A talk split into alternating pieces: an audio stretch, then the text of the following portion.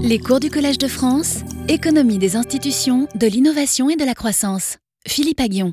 On continue sur ce qu'on avait commencé. Donc, ce qu'on ce qu'on est en train de faire, donc, l'objet du cours cette année, c'est de comprendre le rôle de l'État dans la croissance et, l'émergence de l'État. Et on, commence par prendre une approche qu'on appelle pigouvienne, c'est-à-dire qu'est-ce qu'on voudrait que l'État fasse. Quoi. Voilà, hein on se passe du point de vue d'un État bienveillant et on se demande qu'est-ce qu'on souhaiterait que l'État, quel rôle on souhaiterait que l'État joue? Et euh, euh, on, a, on, a, on, a, commencé par dire voilà, en gros, si vous voulez, il y a quatre, il y a quatre grandes parties. Une, c'est de dire j'investis dans les idées. Pourquoi j'investis dans les idées? Parce que les individus, euh, eh bien, quand ils s'éduquent ou quand ils innovent, euh, ils, eh bien, ils génèrent ce qu'on appelle des externalités technologiques, c'est-à-dire que si moi je m'éduque, c'est bon pour moi, mon savoir, mais c'est aussi bon pour l'éducation des gens qui travaillent avec moi, ou pour mes enfants, ou pour, la ou pour l'économie dans son ensemble. Et euh, l'individu, quand il décide ou pas de s'éduquer, n'internalise pas pleinement les gains sociaux de son investissement dans l'éducation. Donc il tend à y avoir sous-investissement. Une économie en laisser-faire, sans État, tend à sous-investir dans l'éducation. D'où le rôle de l'État pour euh, investir dans l'éducation. D'accord? Donc ça, on en a parlé. Euh, la même chose pour la recherche.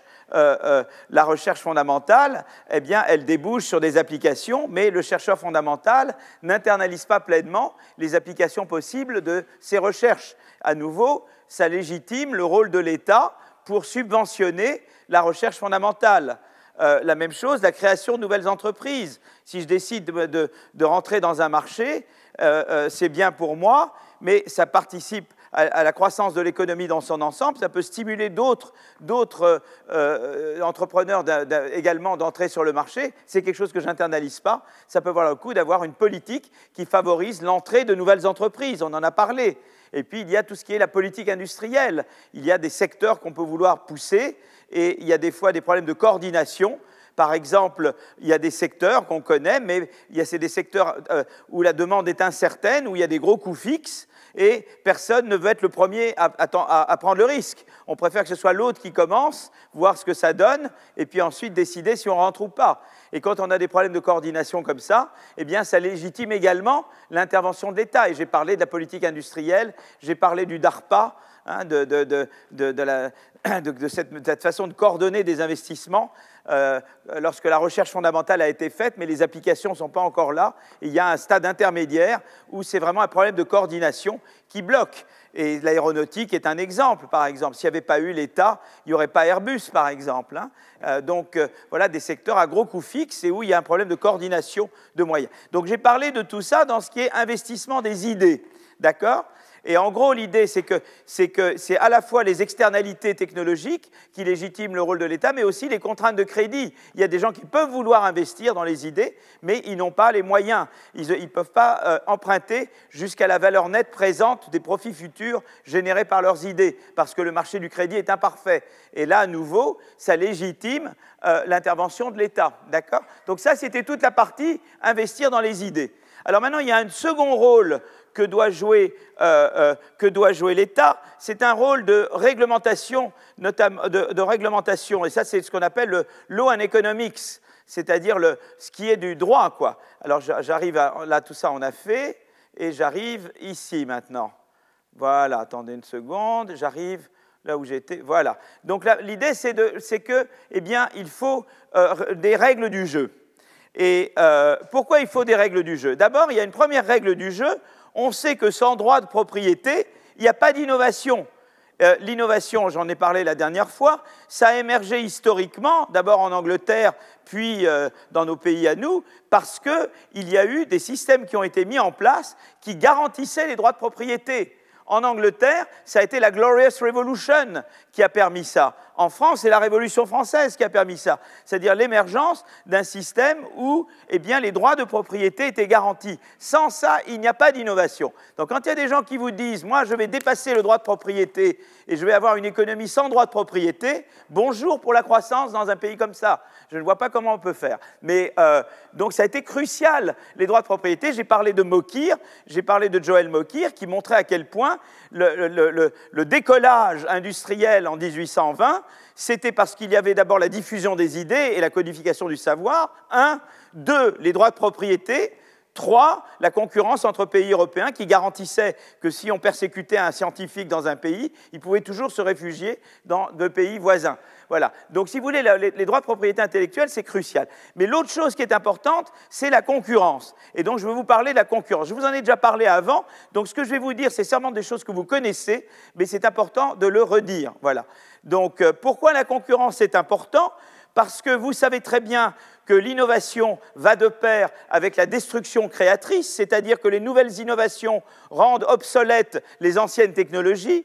Et donc, moi, si j'ai innové hier, et que j'ai fait des rentes grâce à mon innovation, eh bien aujourd'hui, je deviens un intérêt acquis, je deviens ce qu'on appelle en anglais un incumbent, et je suis très tenté d'utiliser ma richesse pour empêcher des nouveaux d'innover et de venir me, casser les pieds, vous voyez, de venir m'embêter. Donc, euh, donc, euh, tout le problème, toute la, la problématique, c'est à la fois donner des rentes aux innovateurs, mais faire en sorte que ces rentes ne soient pas utilisées pour qu'ils empêchent de nouvelles innovations. Moi, j'appelle ça la, régulation du capitalisme. voyez? C'est pour ça qu'il faut que le capitalisme soit régulé à la base. Parce qu'il faut gérer cette contradiction-là. Si vous ne régulez pas le capitalisme, vous tuez la croissance également. Si vous empêchez les rentes, vous tuez aussi la croissance. Donc il faut trouver le juste milieu. Il faut permettre les rentes, mais pas faire en sorte qu'elles empêchent la concurrence et l'entrée de nouveaux, de nouveaux, innovateurs. Et c'est ça la, la contradiction de base à gérer. Et moi, toute ma problématique, quand je parle d'inégalité et tout, au cœur de ma, de, ma, de ma, réflexion sur la relation entre inégalité et croissance, il y a comment traiter cette contradiction-là. Alors que d'autres parlent d'inégalité sans parler d'innovation. Donc ils résonnent dans un référentiel euh, très très différent du mien. D'accord? Donc la concurrence, ben, on sait que c'est bon, et je vous ai montré ça euh, euh, souvent. Donc par exemple, là, mon ami, d'abord les, brevets, les, droits de propriété. mon, ami et disciple Ufuk Aksigit, qui est professeur à Chicago, qui vient de gagner le, prix Max, Planck, qui est un prix très prestigieux en Allemagne, eh bien, il a, regardé des données historiques et il a, montré que les États américains où euh, euh, il y a le plus de brevets, eh c'est là où la croissance de la productivité augmente est la plus grande. Donc le brevet est important. C'est important d'avoir des brevets. S'il n'y avait pas de brevets, ça ne protégerait pas les droits de propriété sur l'innovation et donc ça ne permettrait pas la croissance. Voyez? C'est important d'avoir les brevets. Alors évidemment, on ne brevette pas tout. Je ne vais pas breveter un théorème. La recherche très fondamentale, elle, on a vu la dernière fois qu'elle a besoin de, liberté et d'ouverture. Donc ça, c'est pas vrai. Mais quand j'arrive à quelque chose qui est proche de la commercialisation, c'est important d'avoir une protection des droits de propriété. Parce que sinon, euh, eh bien, j'ai aucune incitation à innover puisqu'on va m'imiter tout de suite, on va m'exproprier tout de suite. D'accord? Mais on voit bien là qu'il y a un lien entre le brevet et la croissance, historiquement. D'accord? Voilà. Alors maintenant, sur la concurrence, sur la concurrence, c'est un peu plus compliqué. Parce que sur la concurrence, on pourrait dire, oui, mais la concurrence, on peut penser que c'est mauvais, parce que la concurrence, ça va réduire les rentes de votre innovation. Donc, a priori, un raisonnement simpliste dirait, eh bien, plus de concurrence, c'est pas bon, parce que ça réduit vos rentes d'innovation, et donc vous allez innover moins. Mais euh, en fait, euh, euh, eh bien, les études empiriques réalisées notamment par Blandel, qui, aura le prix Nobel, à mon avis, dans, dans un ou deux ans. D'ailleurs, je vous dois quelque chose sur le prix Nobel de cette année, dont je vous parlerai à un moment donné, peut-être au début du deuxième cours, ou je fais ça peut-être le prochain cours. Euh, voilà, ce sont trois amis très proches en plus, donc euh, je suis absolument enchanté du prix de cette année. Et, euh, vous savez, je ne voudrais pas l'annoncer, mais voilà, enfin, peut-être qu'il se peut que qu'Esther et Abidjit reviennent en France. Donc voilà, donc on va tout faire pour que ça se passe. Hein. Voilà. Mais j'étais sur le coup avant le prix Nobel, d'accord? Donc, je suis très content, ça me conforte. Mais je ne veux pas parler. Anyway, euh, euh, donc Richard Blandel, qui lui est un prix Nobel très, très bientôt, qui, a vraiment qui est l'homme de la microéconométrie, eh bien, il a regardé la relation entre croissance et concurrence, et il a montré que c'est une relation plutôt positive. Si on regarde quelque chose de très simple, on voit que plus un secteur est concurrentiel, plus il y a de l'innovation. Donc d'un côté, on dit, tiens, c'est curieux, on peut penser que la concurrence dissipe les rentes de l'innovation et donc décourage l'innovation, mais d'un autre côté, empiriquement, on, voit que eh bien, la concurrence a l'air bonne pour l'innovation.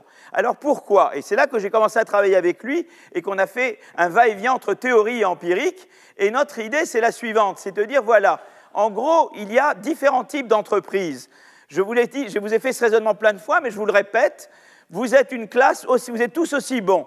Mais supposons qu'il y en a qui sont un peu meilleurs, d'accord? Donc ceux qui sont un peu meilleurs, Madi par exemple, qui est là, hein, voilà, Madi est en tête de classe, eh bien, euh, euh, si elle est très bonne, et il se peut que j'ouvre la porte ici, je fais venir quelqu'un de très bon également. Madi, qu'est-ce qu'elle va faire? Elle va travailler plus dur encore pour être sûre de rester la première de la classe. Donc la concurrence va, va la stimuler, elle va innover encore plus pour rester la première de la classe. Par contre, prenons quelqu'un qui est très loin derrière, j'ose pas, moi-même, moi, prenons moi, moi je suis tout au bout de la classe, d'accord? Et je, je suis déjà découragé, et si je fais rentrer quelqu'un de meilleur, je vais être encore plus découragé. Et vous voyez que la concurrence, elle a des effets contraires sur des firmes qui sont frontières, c'est les firmes en bleu, qui sont comme Madi, ou les firmes qui ne sont pas frontières, qui sont comme moi, et ça a un effet différent selon un cas ou l'autre. Et ce qui est intéressant, c'est qu'au total, eh bien, l'effet est comme ça. Quand on part de peu de niveaux de concurrence, c'est l'effet Madi qui domine. Et quand on a déjà beaucoup de concurrence, c'est l'effet découragement euh, donc, quand on a peu de concurrence, c'est l'effet escape competition. J'innove pour échapper à la concurrence, que fait Madi.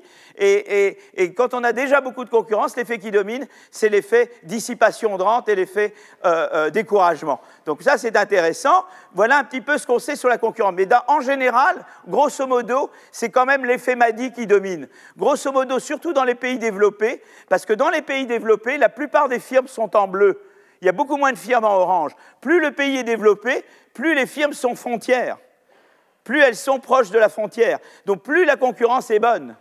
Donc dans nos pays à nous, la concurrence est certainement une bonne chose pour l'innovation. D'accord? Donc qu'est-ce qu'on sait déjà? Il faut la protection des droits de propriété et il faut la concurrence. D'accord? Alors en fait, ce qui est très intéressant, c'est que là, on représente par exemple des pays qui ont à gauche des barrières à l'entrée très élevées, ça veut dire peu de concurrence, à droite des barrières à l'entrée faibles et on représente la relation entre à quel point je suis près de la frontière technologique, donc j'appelle ça petit a, qui est ma productivité sur la productivité des, États-Unis, et là j'ai mon taux de croissance, G. Et en général, de manière générale, plus je suis près de la frontière, plus ma taux de croissance est faible. Pourquoi? Parce que quand je suis loin de la frontière, je rattrape de beaucoup. La Chine peut croire à 7%, la France ne peut pas parce que la Chine rattrape de partant de très bas. Quand vous rattrapez partant de très bas, vous avez des taux de croissance élevés. Mais quand vous êtes déjà près de la frontière, vous ne pouvez pas avoir des taux de croissance aussi élevés, d'accord? Donc toujours en général, la relation entre à quel point vous êtes près de, la, de, la, productivité maximale et votre taux de croissance est plutôt décroissante. Mais vous voyez, regardez, je vous mets à gauche les pays qui ont des barrières à l'entrée élevées, euh, euh, euh, et à droite ceux qui n'en ont pas. Et vous voyez que loin de la frontière, quand vous êtes là, ça veut dire que c'est loin de la frontière. Ça ne fait pas une grande différence d'avoir ou pas des barrières à l'entrée, c'est-à-dire peu, peu, ou beaucoup de concurrence. Mais vous voyez que si vous êtes proche de la frontière, eh bien, voyez, ceux qui ont des barrières à l'entrée élevées croissent beaucoup moins que là. Voyez, ce point-là est très au-dessus de ce point-là. Voyez, là, vous montez là, alors que là, vous êtes ici voyez, donc c'est-à-dire que quand vous êtes un pays loin de la frontière, avec beaucoup de firmes en orange, c'est pas très important d'avoir de la concurrence ou pas. Mais quand vous êtes un pays avec beaucoup de firmes en bleu, ça devient important d'avoir une politique de concurrence. D'accord? Donc la concurrence, c'est quelque chose de très important. Alors pourquoi je parle de la concurrence? Parce que la dernière fois, je vous ai parlé de Zuckerberg. Et on va relier ça à Zuckerberg. Et qu'est-ce qu'on avait dit sur Zuckerberg? On avait dit que, voilà, ah, euh, oui, là en plus, il y a complémentarité entre brevet et concurrence. Bon, ça c'est une autre propriété, c'est-à-dire qu'on peut penser, un raisonnement simpliste serait de dire euh, le brevet, ça vous donne des rentes et la concurrence, ça vous les enlève. Donc pourquoi vouloir à la fois les brevets et les rentes? Mais en fait, le raisonnement n'est pas comme ça. Moi, m'a dit, si elle innove, elle fait mieux que moi. Donc la concurrence pousse Madi à innover, mais en même temps, la protection des rentes fait que ça protège ce qu'elle aura si elle fait mieux que moi. Donc elle a besoin à la fois de la concurrence pour pousser Madi à innover par rapport à moi, mais aussi la protection des droits de propriété pour s'assurer que ce qu'elle vaudra ne sera pas dissipé. S'il y a une complémentarité entre le, droit des brevets et le droit de la concurrence. Ce pas des choses qui sont contradictoires, c'est des choses qui sont complémentaires. La concurrence rend pire si j'innove pas, et le droit de propriété rend meilleur si j'innove. Et les deux participent au fait d'augmenter le gain net de l'innovation par rapport à pas d'innovation. D'accord? Alors, maintenant, les firmes superstars, je vous avais déjà montré quelque chose. Gordon, il veut comprendre pourquoi ça baisse la croissance de la productivité aux États-Unis. Et euh, je vous avais dit, voilà, regardez, la croissance annuelle moyenne de, la productivité aux États-Unis, elle est très élevée entre 1995 et 2005, et elle baisse beaucoup récemment. Et on veut comprendre pourquoi. Et je vous ai dit, Gordon, il dit, c'est fatalité, on a inventé ce qu'il fallait inventer, maintenant on n'invente plus rien. Mais mon explication était très différente. C'est surtout dans les secteurs très IT que la croissance a beaucoup augmenté et très diminué. Dans les secteurs comme les perles en bleu, qui sont des secteurs qui n'utilisent pas beaucoup l'éthique, ce n'est pas là qu'on observe que la croissance a augmenté puis beaucoup baissé. Et en fait, ce qui est intéressant, c'est qu'on a observé que dans le même temps, les marges bénéficiaires ont augmenté en moyenne, mais elles ont augmenté pas parce que les firmes ont augmenté leurs marges bénéficiaires au cours du temps, c'est parce que les firmes à haute marge sont devenues hégémoniques. Et je vous ai raconté mon débat avec Zuckerberg. Vous voyez, ce qui est important, c'est la reallocation, c'est-à-dire que la croissance des, marges est due essentiellement à un effet de réallocation. Les activités se réallouent de firmes qui ont des marges faibles vers des firmes qui ont des marges élevées. Et je vous ai raconté l'histoire, ce que j'ai dit à Zuckerberg, j'ai dit, mon cher ami, voilà, eh bien, avec la révolution d'éthique, vous innovez, moi j'innove. Vous êtes une firme superstar parce que vous avez des, réseaux que moi n'ai pas. Vous avez du, capital social que moi n'ai pas. Vous et moi, on innove. Vous et moi, on fait plusieurs choses. Mais il y a la révolution d'éthique. Et la révolution d'éthique, ce qu'elle permet, c'est qu'elle permet, mettons, on m'a dit, tu es superstar. Et moi, je ne suis pas superstar. Donc toi, tu as accès à des réseaux, tu, euh, euh, voilà, tu, tu as un capital social, tu sais faire plein de choses que je ne peux pas imiter. Mais tous les deux, on innove. Et on fait plusieurs activités. Et soudain, qu'est-ce qui se passe? Il y a la révolution d'éthique, des technologies de l'information. Ça nous permet de gagner beaucoup de temps. Par exemple, on n'a plus besoin d'aller dans une agence de voyage. On peut faire ça en deux minutes, prendre nos billets. Ce temps économisé nous permet de faire d'autres activités. Eh bien, à ce moment-là, on va pouvoir faire plus de choses. Mais comme Madi, elle, fait plus de profit par activité, puisqu'elle est plus efficace, Madi va, va beaucoup s'étendre par rapport à moi. Et donc, Madi va devenir hégémonique. Dans un premier temps, comme Madi est plus productive, la croissance de la productivité va augmenter. C'est la période 95-2005. Ça, c'est le court terme. Mais à long terme, Madi aura envahi tous les secteurs de l'économie et elle va décourager des gens comme moi. Pourquoi? Parce que moi, si j'innove, j'ai le handicap que je suis moins bon que Madi. Donc mes profits vont être diminués d'autant que le handicap que j'ai par rapport à Madi. Et c'est ça qui fait que ça décourage. Mais des gens comme euh, Facebook découragent les autres parce que les autres n'ont pas les mêmes réseaux, n'ont pas les mêmes données et ils ne peuvent pas faire aussi bien. Et c'est ça qui décourage euh, euh, la croissance. Donc la première phase, c'est que là, Madi envahit tous les secteurs. Donc évidemment, comme elle est meilleure, la croissance monte. Mais après, une fois que Madi a envahi tous les secteurs, tout le monde est découragé et du coup, la croissance baisse. D'accord? Donc ça, c'est très intéressant parce que voilà une chose quand même folle. la révolution d'éthique ou la révolution de l'intelligence artificielle, c'est censé nous donner beaucoup plus de croissance. Mais avec une mauvaise politique de concurrence, ça nous donne moins de croissance. Et c'est quoi la mauvaise politique de concurrence? C'est que par exemple, M. Zuckerberg peut faire des fusions-acquisitions comme il veut, autant qu'il veut, sans limite. Alors moi, je lui ai dit, ça n'allait pas du tout. Et il me dit, mais ça, c'est une chance. Je, euh, donc, Zuckerberg, c'est m'a dit, et m'a dit, dit à Philippe, eh ben voilà, Philippe, c'est une grande chance pour toi. Si tu travailles bien, eh bien, je vais t'acquérir. Donc, comme ça, tu as une incitation à travailler plus. C'est vrai que dans le court terme, ça va vous donner plus de croissance. Mais à long terme, ça va empirer, parce que ça veut dire qu'il y a encore plus de secteurs où Madi va être dominante et où donc on va décourager les firmes. Et donc, ce qu'il faudrait faire, par exemple, aux États-Unis, c'est de réglementer les, fusions-acquisitions. peut-être de forcer à partager des données. Comme ça, l'avantage de Madi n'est pas pour toujours, il est, temporaire et pas permanent. Il y a toute une série de choses qu'on peut faire pour repenser la politique de la concurrence. Et vous voyez, là, c'est très important, c'est très concret.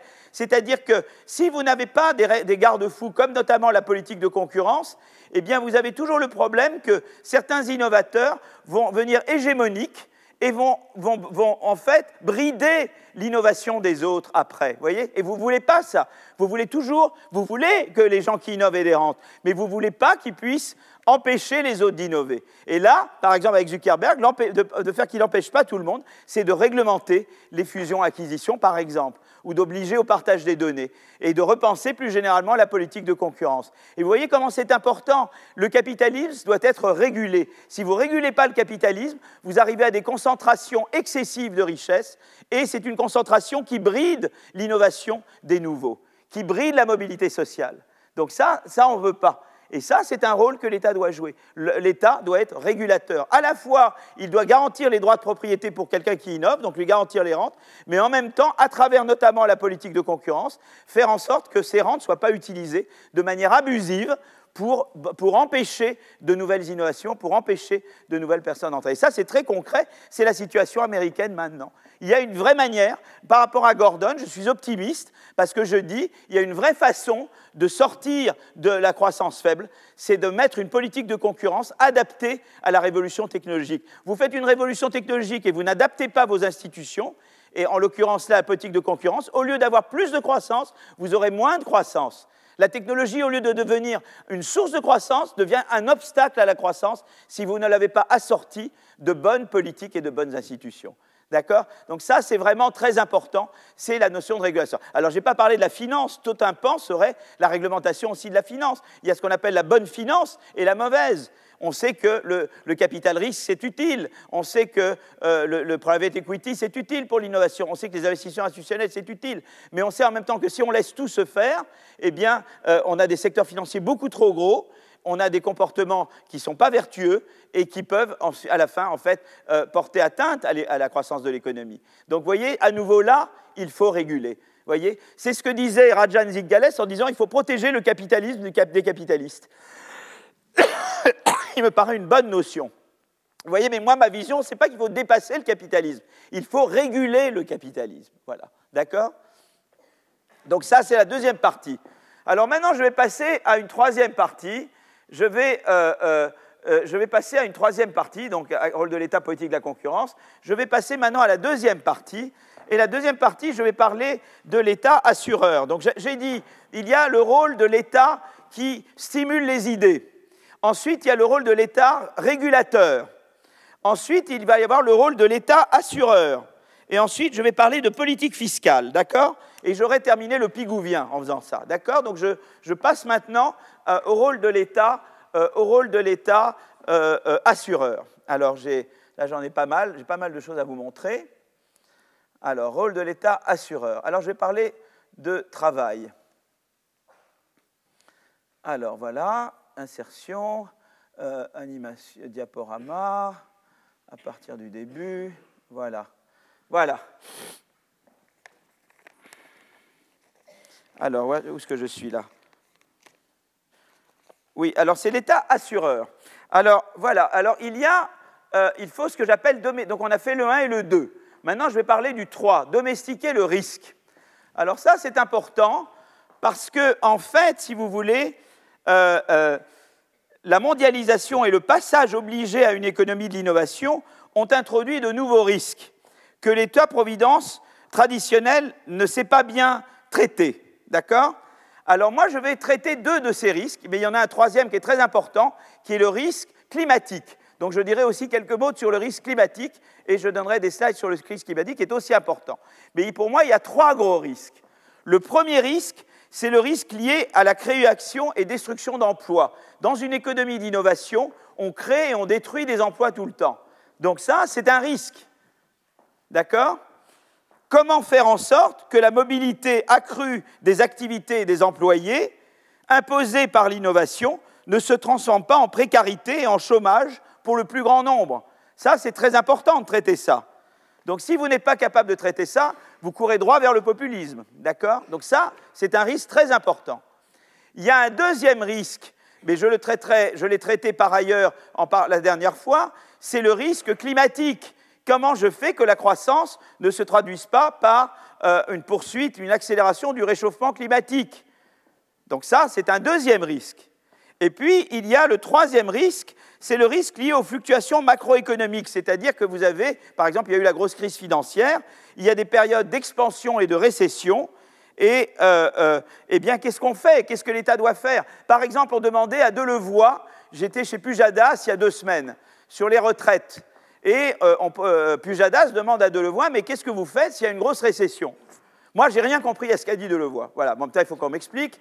Il est parti dans un truc, moi, j'ai rien compris. Donc peut-être que les autres ont compris, moi, je n'ai pas compris. Et moi, je lui ai dit, mais écoutez, faites un truc très simple. Dites que s'il y a une grosse récession, l'État intervient. L'État assure, au moins jusqu'à un certain niveau. Ce qu'ont fait les Suédois euh, quand il y a eu la grande crise financière. Vous voyez, dites des trucs simples, sinon vous allez, c'est anxiogène, vous allez faire peur aux gens. Donc ne venez pas avec des trucs à la mort moelleux que personne ne comprend rien. Hein venez avec des choses simples, assurées, assurées contre le risque macroéconomique. D'accord? Voilà. Euh, euh, donc, euh, donc voilà. Et donc, si vous voulez, face à ces risques, un réflexe naturel est celui de dire protectionnisme, décroissance, repli sur soi, interdisons les licenciements, bloquons les prix, mettons des tarifs, des tarifs prohibitifs, fermons les frontières à l'immigration complètement, sortons de la zone euro, euh, plus de croissance, etc. Vous voyez ce que je veux dire? Donc ça, c'est la voie dans laquelle on va. Et nous, ce qu'on veut montrer, c'est que non, il y a peut-être possible de ne pas faire ça. Mais il faut traiter les problèmes. C'est-à-dire qu'on peut, on peut se moquer des gens qui disent décroissance, fermons les frontières, mais ils ont de vraies angoisses. Donc si vous n'êtes pas capable de répondre à ces angoisses, eh bien vous laissez le champ libre au populisme. Donc vous devez arriver à des réponses à ces angoisses-là. D'accord? Et montrer qu'on peut avoir une politique de croissance qui traite de ces angoisses, qui les prend en compte. Voilà. Donc il faut au contraire affirmer le rôle de l'État comme assureur catalyseur. C'est-à-dire qu'en fait, l'idée, c'est que je veux un pays d'innovateurs, je veux un pays où les gens prennent des initiatives. Mais vous savez très bien, moi je ne veux pas, vous avez fait du ski, moi je ne suis pas un grand sportif, mais je sais quand j'avais un bon moniteur qui me montrait que, que ce n'était pas trop risqué, je prenais plus de risques. J'ai jamais pris beaucoup de risques dans ma vie. Mais disons que, voilà, par contre, si on te met tout de suite sur une piste noire, sans rien t'expliquer, tu ne bouges plus, tu as très peur. Ben, on est comme ça, nous. C'est-à-dire qu'il faut nous préparer, il faut nous donner des filets de sécurité, il faut nous montrer que qu'il a pas, voilà, qu'on peut prendre les risques. Et à ce moment-là, on est prêt à prendre des risques, parce qu'il y a de l'excitation dans le risque mais on est prêt à les prendre s'il y a les filets de sécurité. Et c'est ça qu'il faut que l'État donne. En donnant l'assurance, il catalyse l'innovation, parce qu'il incite à la prise de risque. S'il ne donne pas ces assurances, les gens ont peur de tout et ne prendront pas les risques. Donc ça, c'est une chose, c'est ça, qui est, euh, ça qui est important de comprendre. Alors, je voudrais d'abord parler du travail, d'accord? Je voudrais parler de la déprécarisation euh, du, travail. Après, je parlerai de la stabilisation de l'économie et je dirai quelques mots verbalement sur euh, l'innovation verte, mais je peux passer du temps la semaine prochaine dessus, puisque j'en avais déjà parlé un peu. J'ai parlé du changement technologique vert la dernière fois quand j'ai fait la politique industrielle. Donc je reprendrai un peu ce que j'ai dit la dernière fois sur l'innovation verte. Alors, déprécariser le travail. Euh, en France, en 2011, seuls 54% des Français considèrent que leur emploi est sûr. Au Danemark, c'était 73%. Alors, je n'ai pas les chiffres récents, voilà. Mais beaucoup plus de gens au Danemark pensent que leur emploi est sûr par rapport à la France. La France affiche un taux record de chômage pour les jeunes de moins de 25 ans, supérieur de 5 points à la moyenne européenne. Des centaines de milliers de jeunes enchaînent stage en euh, euh, enchaînent stage et CDD sans jamais se voir offrir un contrat de travail stable. Des études montrent que le sentiment de sécurité dans l'emploi est corrélé positivement à la générosité de l'indemnisation du chômage et négativement à la rigueur de la protection de l'emploi. Par exemple, les pays méditerranéens, dans lesquels l'emploi est fortement protégé mais les allocations chômage faibles, ne, eh parviennent pas à garantir un fort sentiment de sécurité, alors que dans les, les pays scandinaves, notamment le Danemark, qui a expérimenté le premier le système de flexi-sécurité, sur lequel je vais revenir, eh bien, ce système de flexi-sécurité à la fois facilite euh, les ajustements de l'emploi, licenciement, embauche, mais propose un revenu de remplacement élevé, eh bien, ce système est associé à un très fort sentiment de sécurité. Donc ça, c'est intéressant. Et donc, euh, à mon avis, l'approche danoise est intéressante pour essayer de traiter du risque du travail. D'accord? Donc, je vais dire quand même trois mots sur l'approche euh, danoise. La, flexi, danoise, c'était les, principes suivants. Un, flexibilité dans l'embauche et le licenciement. Alors évidemment, avec des malus, hein, les firmes qui, abusent du système, elles payent des malus, d'accord? Mais il y a essentiellement flexibilité dans l'embauche et le licenciement. Donc ça, c'est important. Mais il y a générosité dans l'indemnisation du chômage. Les individus, en particulier titulaires d'un revenu inférieur aux deux tiers du salaire moyen, se voient offrir un revenu de remplacement égal à 90% de leur revenu antérieur, et ceux qui sont autour du salaire moyen ont un taux de remplacement de 60%. Donc ça, c'est la deuxième partie, c'est-à-dire que vous vous retrouvez au chômage, eh bien, ce n'est pas la fin du monde, vous touchez essentiellement le même revenu, et vous avez évidemment tous les avantages sociaux qui sont gratuits, donc votre vie ne change pas. Ce n'est pas un drame pour la famille, quoi. Voilà, d'accord? Troisièmement, politique active de formation et de réinsertion. Euh, euh, pour accroître les compétences des chômeurs de longue durée en particulier, afin de faciliter le retour vers l'emploi. En particulier au Danemark, pendant la première année de chômage, la recherche d'un emploi est à la charge du chômeur, mais à partir de la deuxième année, celui-ci est tenu de suivre une, une formation pendant plus de 75% du temps et cependant au plus trois ans. Si l'individu n'a toujours pas trouvé de travail après quatre années au total, il réintègre le système de solidarité sociale. Mais vous avez vraiment un système très fort d'incitation, de formation et, évidemment aussi d'incitation à accepter des jobs qui sont dans la qualification. C'est-à-dire que vous refusez plus de deux fois un job dans votre qualification, là, évidemment, euh, il y a dégressivité des allocations. C'est un système qui responsabilise tout le monde. L'État est responsabilisé parce qu'il doit donner une formation et il doit donner des allocations à tout le monde. Les firmes sont responsabilisées parce que si elles débauchent, si elles ont trop, si elles abusent du système et qu'elles licencient trop, elles payent un malus.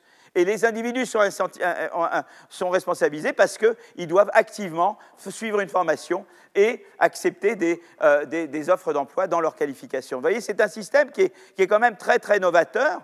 Et c'est un système qui a très bien marché, c'est-à-dire que le chômage a vraiment baissé très fortement au Danemark à partir du moment où ce système a été mis en place. Après, on peut toujours faire des variantes de ce système, mais moi, je ne connais pas vraiment de meilleur système que, que celui-là. Voilà. Alors après, il peut y avoir différentes versions, mais c'est quand même, euh, une, ça a été une grande, grande, parce que c'est vraiment, c'est pour une économie d'innovation. C'est que dans une économie d'innovation, on est amené à changer de travail ou de carrière ou de secteur plusieurs fois dans sa vie, et c'est un système qui est très adapté à, à, cette, à ce genre d'économie-là. Donc ça, c'est l'approche danoise. Alors je voudrais vous montrer un certain nombre de choses. Je voudrais vous montrer des graphiques. Alors, dans ces graphiques, on a construit, ça c'est avec Alexandra Roulet, qui est ma co-autrice sur, sur, ce travail, une mesure de flexi-sécurité. C'est une mesure qui synthétise une mesure de flexibilité, c'est-à-dire taux de rotation de la main-d'œuvre, et une mesure de sécurité, indemnité chômage, pré-retraite, programme de formation. Donc on a construit une mesure composite qui a à la fois la partie flexibilité et la partie sécurité. Et on a construit un indice de flexi-sécurité, d'accord, qui est en, en, abscisse, voyez, en horizontal. Et là, ce qui est très intéressant, c'est qu'on met différents pays et on voit qu'en fait, il y a une corrélation négative entre notre indice de flexi-sécurité et le taux de chômage, basé sur un échantillon de 16 pays euh, euh, développés sur la période 85-2007. Et en fait, j'ai montré là une année, en 2004, mais en fait, je peux montrer toutes les années entre 85 et 2007. Je peux même le montrer en panel, en corrigeant pour les effets fixes de pays, c'est-à-dire que je montre un pays, plus il devient flexi-sécurité, moins, le taux de chômage est grand dans ce pays. Vous voyez, je peux, je peux interpréter ça en termes de coupe, c'est-à-dire un pays qui est plus de flexi-sécurité à moins de chômage, mais je peux dire aussi vous-même, vous décidez au cours du temps d'augmenter la, flexi-sécurité, et eh bien ça réduit votre taux de chômage. Donc d'abord, c'est bon, c'est efficace, c'est une politique efficace. Quand ce système danois, en fait, a fait chuter le chômage au Danemark. Mais on voit bien ici qu'il y a une vraie corrélation négative entre cette mesure de flexi-sécurité et, le, taux de chômage. D'accord? Donc ça, c'est euh, une... Euh, et, ce qui est très intéressant, c'est que vous voyez un net contract entre la France et, euh, et, le Danemark particulièrement. Alors que le Danemark, il est où là? Il est là. Ah ouais, oh là là, dis donc, vous vous rendez compte? Aïe, aïe, aïe, on est loin, hein, hein le, Danemark, beaucoup de flexi-sécurité, beaucoup moins de chômage, et nous, peu de flexi-sécurité et beaucoup plus de chômage. Donc, vous voyez, donc déjà, nous, on est loin. Alors, on se rapproche un peu. Je pense qu'avec les réformes depuis deux ans, ça va nous aider, je pense, à nous rapprocher du Danemark. Mais voilà, donc ça, c'est quand même une chose intéressante. Alors, je veux vous montrer euh, un deuxième euh, euh, graphique qui montre que c'est toujours en abscisse le degré de flexi-sécurité, mais en ordonnée, j'ai des différences de taux de chômage entre seniors et individus actifs entre 15 et 24 ans. Et, vous voyez que également, la flexi-sécurité est, associée à une réduction des inégalités en matière de chômage entre les 15-24 ans d'une part et les seniors d'autre part. C'est-à-dire qu'au total, en, prenant les deux graphiques, non seulement la flexi-sécurité fait baisser globalement le chômage, mais le réduit de manière équitable. Vous voyez, on réduit les différences entre 15-24 ans et seniors. Voyez et encore là, le contraste entre la France et le Danemark est frappant. Évidemment, c'est les 15 chez nous. Le grand drame, c'est les 15-24 ans. Les gros, gros taux de chômage chez nous, c'est les jeunes. Euh, euh, eh ben, on a peu de flexi-sécurité et un beaucoup plutôt fort taux de chômage pour les 15-24 ans pour les seniors en France par rapport au Danemark. Donc ça, c'est intéressant euh, de voir ces choses-là. D'accord? Alors, il y, a un autre, il y a un autre graphe qu'on peut faire, c'est de dire, voilà, eh bien, on peut construire un indicateur de sentiment de sécurité dans l'emploi eh bien, ce qu'on fait, c'est qu'on fait une enquête et on demande, on pose la question suivante. On dit, on demande aux gens, est-ce que je suis d'accord avec la question Êtes-vous d'accord avec l'affirmation suivante Mon emploi est sûr? Vous donc ça, voilà. Ou vous répondez oui ou vous répondez non. D'accord? Eh bien, ce qui est très intéressant, voyez, c'est que les Danois, les Danois, ah là là, qu'est-ce que j'ai fait moi là J'ai fait des bêtises. Je vais recommencer là, je vais retourner sur le. Excusez-moi, je, oui, oui, non, non, mais je sais après à partir du début. Voilà. C'est pas grave. Voilà, je, rattrape tout, là, tac, tac, tac, tac. Oui, vous voyez que les Danois, ils ont un très fort, regardez, ils ont beaucoup de sécurité et ils ont un très fort sentiment de sécurité par rapport euh, à nous. Nous, regardez le sentiment de sécurité, c'est horrible. Hein, D'accord? Et ce qui est intéressant, ce qui est intéressant, c'est que ils ont un sentiment de sécurité beaucoup plus grand que chez nous, alors même qu'ils font beaucoup plus de rotation que nous. Ils bougent tout le temps. Mais comme ils bougent d'une manière sympa, ils ont un sentiment de sécurité.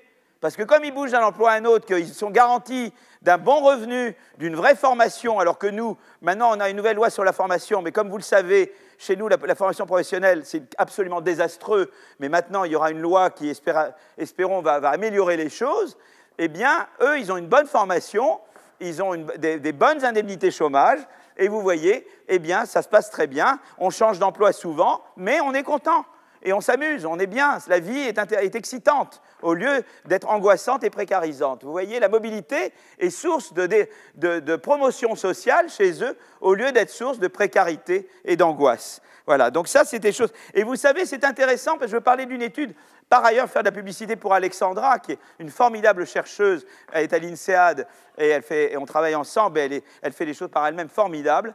Elle a, son papier de thèse, c'était sur l'effet du chômage sur, les la santé. Et elle mesurait la consommation de Valium, en gros, si vous voulez. Je ne sais plus si c'était le Valium ou d'autres médicaments. Et ce qu'elle montrait, c'est qu'en en fait, en contrôlant pour les effets de sélection, le chômage au Danemark ne conduit pas à prendre davantage de médicaments. Parce qu'ils ont le système de flexi-sécurité. Mais je suis persuadé, elle ne l'a pas encore fait, que si elle faisait la même étude aux États-Unis, là, elle verrait que le chômage est une énorme source de détérioration de la santé. On sait qu'il y a les travaux d'Angus Deaton et Anne Case qui montrent à quel point euh, le stress euh, a augmenté euh, aux États-Unis, en particulier pour les gens qui perdent leur travail. Voyez Donc si vous avez un bon système de flexi-sécurité, eh bien, le chômage a moins d'impact sur la santé. Et pourquoi ça c'est bien? Parce que la santé, ça coûte très cher également. Et puis d'abord parce qu'on veut que les gens soient en bonne santé. Et en plus, ça en fait des économies. Donc vous voyez, dépenser plus dans un système généreux d'assurance chômage qui fait que les gens sont en bonne santé, peut-être qu'au total, ça coûte moins cher. Parce qu'on a moins à dépenser dans le traitement ensuite. Vous voyez ce que je veux dire? Vous savez, c'est un peu comme les États-Unis qui veulent faire des économies sur l'éducation et ils dépensent beaucoup plus dans les prisons que nous. Vous voyez, c'est des mauvaises économies. C'est un peu pareil. Voilà. donc, donc c'est intéressant. et ce qui est intéressant, c'est que je peux remplacer dans ce diagramme le sentiment de sécurité par un indice de satisfaction. Il y a les surveys qui disent est-ce que vous êtes content au travail? Est-ce que vous êtes content dans votre travail? Eh bien, le diagramme est quasiment identique à celui-là. Au Danemark, on est beaucoup plus content dans son travail. On bouge beaucoup plus, mais on est beaucoup plus content dans son travail. Probablement parce que ça permet de s'ajuster davantage à un travail qui vous plaît. Et remarque pour conclure, en 93, avant l'introduction de la flexi-sécurité au Danemark, eh bien, le taux de chômage danois était égal à la moyenne européenne. Et avec l'introduction de la flexi-sécurité, le taux de chômage danois s'est mis à décroître très fortement. Ça a été un grand succès. Voilà. Alors maintenant, est-ce qu'il faut exactement copier? Non, on ne copie jamais exactement. Mais c'est vrai que c'est une grande invention, la flexi-sécurité danoise. C'est un, un, extraordinaire progrès. Quoi. Voilà. D'accord? Donc voilà, voilà, ce que, voilà l'État ce qu'il peut faire, mais c'est l'État en partenariat avec les employés et avec les entreprises. On fait quelque chose à trois, et chacun y met du sien. Chacun contribue. On responsabilise tout le monde. Et ça, ça me paraît une bonne, euh, voilà, une approche, à mon avis, très, très prometteuse. Voilà, donc c'est ça que je voulais dire. Euh, euh, alors aussi, ce qui est intéressant, c'est que les indices de flexi-sécurité sont plus importants quand les taux de syndicalisation sont plus élevés. Vous savez que chez nous, le gros problème qu'on a, on a, on a, très peu de gens syndiqués. On a des syndicats, si vous voulez, quand ils décident quelque chose, ça s'applique à tout le monde, mais on a peu de syndicalisation. Là-bas, ils ont ce qu'on appelle des syndicats de service. Et tout un problème, c'est justement comment arriver à, un syndicat de service. Donc là-bas aussi, il y a le fait que si on veut profiter d'un avantage, il faut avoir été dans le syndicat. Donc il y a le syndicat de service. Alors comment on développe une culture du syndicat de service? Bon, ça c'est encore un autre débat que je ne veux pas approfondir ici. Voilà, donc voilà un premier rôle de l'État comme assureur d'un nouveau risque qui est celui du travail. Rappelez-vous, quand j'ai parlé de l'État-providence sous Pompidou, des conférences de presse de Pompidou, le problème à l'époque n'était pas le chômage. Le problème à l'époque, c'était de compléter les petits salaires. Et, maintenant, le problème, c'est d'assurer que les gens rebondissent. Et l'État a un rôle fondamental à jouer. L'État ne peut pas rester en dehors de ça. Voilà. Donc euh, ça, c'est un premier rôle d'assurance. Est-ce que vous êtes encore en vie? Ça va, vous, monsieur C'est bon? Moi, non, mais vous, oui. Non, moi, ça va encore. Voilà. Alors, je passe, je continue sur l'État assureur et je vais parler du rôle de l'État comme assureur. Euh, euh, alors, je dois, voilà, avec la macroéconomie. Alors, je vais passer là. Diaporama. Voilà.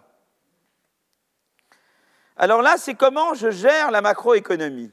Alors je suis désolé, c'est en anglais, mais je vais tout traduire en français et je vais traduire les, transparents en français. Donc c'est promis, vous aurez des transparents en français. Donc la question, c'est d'abord, il y a, euh, euh, est-ce que, euh, donc le premier débat, c'est le débat sur la politique fiscale. Est-ce qu'il faut que les gouvernements interviennent avec des, avec des stimulus, quoi, avec des, relances, des programmes de relance, quand il y a une récession. D'accord? Et là, vous avez un débat intéressant, parce que les keynésiens vous diront oui, il faut faire ça, comme ça, ça relance la demande et ça fait repartir la machine. Et vous avez d'un autre côté, euh, euh, euh, les, disons, les très conservateurs qui disent non, qu'est-ce qu'il faut faire? Quand vous avez une récession, eh bien, il ne faut surtout pas que le gouvernement intervienne, il faut réduire les impôts il faut réduire les impôts, donc réduire la dépense publique.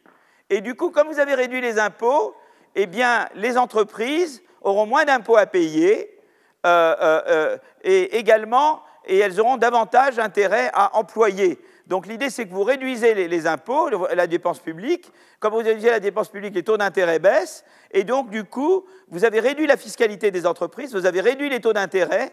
Et du coup, les entreprises eh bien, ont beaucoup plus d'incitation à investir et à embaucher. Et c'est comme ça que vous ferez repartir la machine. En gros, c'est ça la, controverse entre les keynésiens et les, et, friedmaniens, si vous voulez, d'accord? Et moi, je suis entre les deux. Je suis schumpeterien. Alors, je vais vous dire comment moi je raisonne.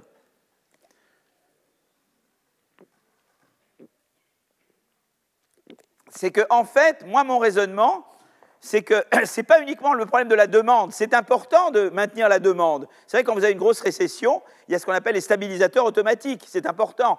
si la demande chute, tout s'en va. Donc c'est important de conserver la demande. Mais ma vision à moi, elle est de dire qu'il faut aussi regarder le côté de l'offre. C'est-à-dire qu'en fait, mon raisonnement à moi, c'est que les entreprises, elles font des investissements de, RD, de recherche-développement. Et c'est des investissements de long terme. Par exemple, euh, avec, euh, avec euh, Timothée, on, est l'un et l'autre, on, veut vraiment inventer. Donc on fait une course l'un et l'autre en RD. Je fais de la RD, il fait de la RD, mais on fait la course un peu. D'accord? Et on veut maintenir ça parce que c'est un truc de long terme. Vous voyez, un investissement en RD, ce n'est pas quelque chose qu'on peut interrompre d'un coup. Quoi. on, poursuit vraiment des grosses inventions. Donc la, question, c'est qu'effectivement, si j'étais dans un monde sans contrainte de crédit, eh bien, je pourrais à tout moment emprunter jusqu'à la valeur nette présente de tous mes profits futurs. Vous voyez ce que je La banque dirait, c'est pas grave qu'il y ait une récession, parce que je regarde tout le long terme, je regarde tous les profits que vous pouvez générer dans le futur, même quand on ne sera plus en récession. Donc si j'étais dans un monde sans contrainte de crédit, eh bien, euh, euh, ce n'est pas un problème la récession. Parce que, et, Timothée et moi, on irait à notre banque et notre banque continuerait à nous prêter l'argent qu'il faut pour investir en recherche-développement. Maintenant, quand on vous êtes dans un monde avec contrainte de crédit, ce qui se passe à ce moment-là, c'est qu'on vous dit, moi je ne vous prête qu'un multiple de votre profit. Vous voyez ce que je veux dire? Moi, je ne vais pas vous prêter, euh, je vous prête, disons, voilà, je sais combien vous faites de profit maintenant, et, et s'il y a une récession, du coup, je vous prêterai moins, quoi. Et c'est ça le problème des contraintes de crédit. Et le problème là, c'est que du coup, Timothée et moi, on est obligés en récession de baisser nos dépenses en RD. Mais les dépenses en RD, c'est quelque chose qu'on ne peut pas baisser, vous voyez, c'est quelque chose qu'on peut maintenir au cours du temps. Et c'est là que l'État peut jouer un rôle pour dire, ben, dans ces périodes-là, nous, nous allons compléter. Ce que le système de crédit ne peut pas faire, nous, nous allons faire. Par exemple, le Small Business Act est fait pour ça. Ou le crédit import cherche peut faire ça. C'est-à-dire que nous, on vous garantit que vous aurez toujours de l'argent que vous pouvez investir dans la recherche de votre même en mauvaise période. Donc, voyez, donc moi, ce n'est pas une raison uniquement basée sur la demande, c'est basé aussi du côté de l'offre. Il ne faut pas seulement des stabilisateurs automatiques pour les consommateurs, il faut des stabilisateurs automatiques pour les firmes qui investissent dans l'innovation. Et ça, c'est une raison pour laquelle il faut que l'État intervienne. D'accord? Donc moi, ce que je vais dire, c'est plus il y a des contraintes de crédit, et plus l'économie est sujet à des fluctuations, eh bien, dans un monde où il y a à la fois fluctuations et contraintes de crédit, l'État doit être là pour donner de l'argent dans les mauvaises périodes. Évidemment, l'État se fait rembourser dans les bonnes périodes. Voyez et donc, voilà, ça, c'est ce qu'on appelle des politiques contracycliques. Voyez et aux, États-Unis, ils sont assez contracycliques. Vous allez voir que dans d'autres pays, euh, on est moins contracyclique. D'accord? Et donc, ça, voilà, voilà un peu comment je me place par rapport à ce débat. D'accord? Donc ça, je vais vous montrer des choses là-dessus. Mais voyez, l'État est assureur. L'État, il assure. Oh là là, vous voyez? Oh, À chaque fois, je me débarrasse de ce truc-là, c'est embêtant. Oh, c'est très gentil. Merci beaucoup. L'État, il assure à la fois les consommateurs, mais également les firmes, pour, pour qu'elles puissent soutenir leurs investissements en innovation. D'accord? Il y a un deuxième débat. C'est le débat sur la politique monétaire.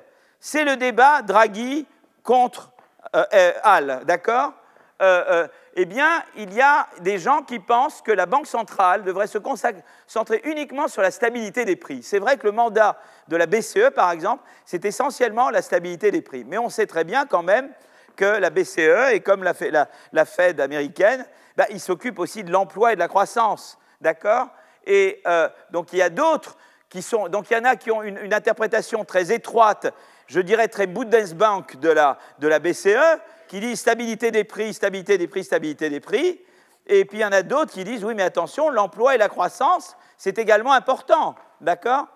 Euh, euh, Et nous, ce que je vais montrer, c'est que de la même manière qu'une politique budgétaire contracyclique aide à maintenir euh, les investissements en innovation et donc à garantir plus de croissance quand les firmes ont des contraintes de crédit, de la même manière, ce que vous voulez faire, c'est baisser les taux d'intérêt des entreprises. Vous voulez rendre plus facile en récession pour les entreprises d'avoir du crédit et donc pour leurs banques de se refinancer auprès de la Banque centrale. Vous comprenez Et c'est ça que Draghi a essayé de faire notamment.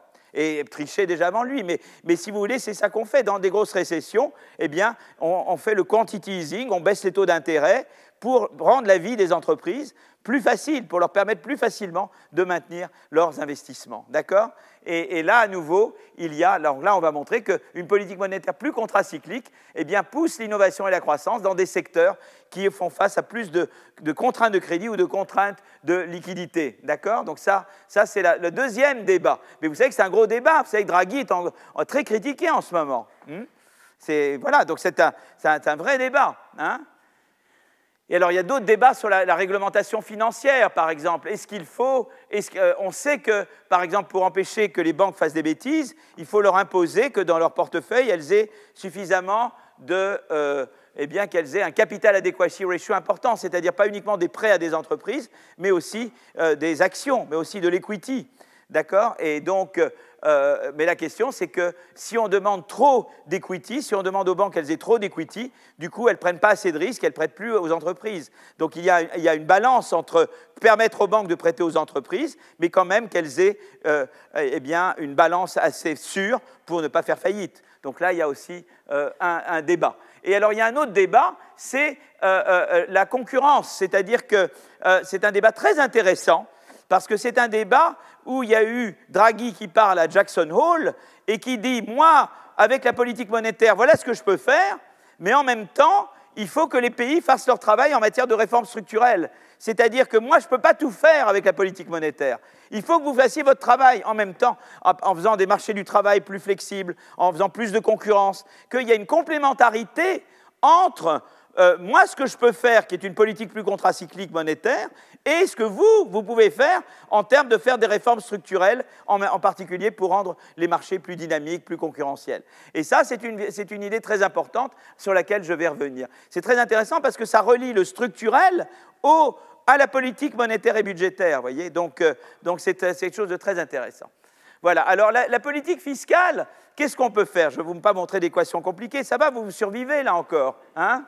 Bon, alors je prends un peu d'eau quand même. On se déshydrate dans l'avion. J'avais un voisin dans l'avion hier, il était adorable, un Toulousain, il voulait commencer à faire la conversation. Mais j'ai dit, écoutez, je ne peux absolument pas faire la conversation. J'ai un cours demain, je ne peux absolument pas vous parler. C'était très gênant parce qu'il était éminemment sympathique. Quoi et, j'ai été odieux, j'ai été odieux. Mais enfin, odieux gentiment, comme j'ai dit, vous comprenez ma situation, ayez pitié de moi, etc. Euh, alors, voilà, donc, euh, euh, là, qu'est-ce qu'on veut faire? J'ai envie de regarder comment la croissance ou l'innovation dépend de, la, de, la, nature contracyclique de la politique fiscale, c'est-à-dire dans quelle mesure je fais plus de déficit en récession et moins en expansion, j'appelle ça, donc je vais le mesurer d'une certaine manière, et du degré de contrainte de crédit. Donc, euh, ce que je fais, c'est que je, eh bien, je mesure la croissance au niveau industrie entre 80 et 2005. La, la, contracyclicalité fiscale, c'est la mesure dans laquelle le gouvernement eh bien, fait des surplus en période d'expansion et des déficits en mauvaise période. Et les contraintes de crédit, c'est, eh bien, je le mesure de différentes façons. Par exemple, une des mesures, une façon de mesurer la contrainte de crédit, c'est j'ai un secteur, et vous savez, dans les secteurs, eh bien, il y a certaines machines. Vous avez des machines. Euh, vous avez du capital qui est en partie tangible, c'est des, des, machines que vous pouvez revendre, et puis une partie du capital, c'est des idées. Ça, c'est intangible, d'accord? Mais souvent, quand on vient vous voir, on vous dit ah ben, donne-moi, donne tes machines, parce que les idées, euh, pas, ça, on appelle ça quelque chose d'intangible. Donc, c'est en général plus facile de se faire financer si tu peux gager sur quelque chose de solide, que quelqu'un peut toucher. Les idées, c'est dur à toucher. Vous êtes d'accord? Bon. Alors c'est très intéressant parce que d'abord, on peut mesurer le degré de cyclicalité. C'est-à-dire, je regarde pour différents pays dans quelle mesure eh bien, ils augmentent les déficits en, récession ou les surplus en expansion.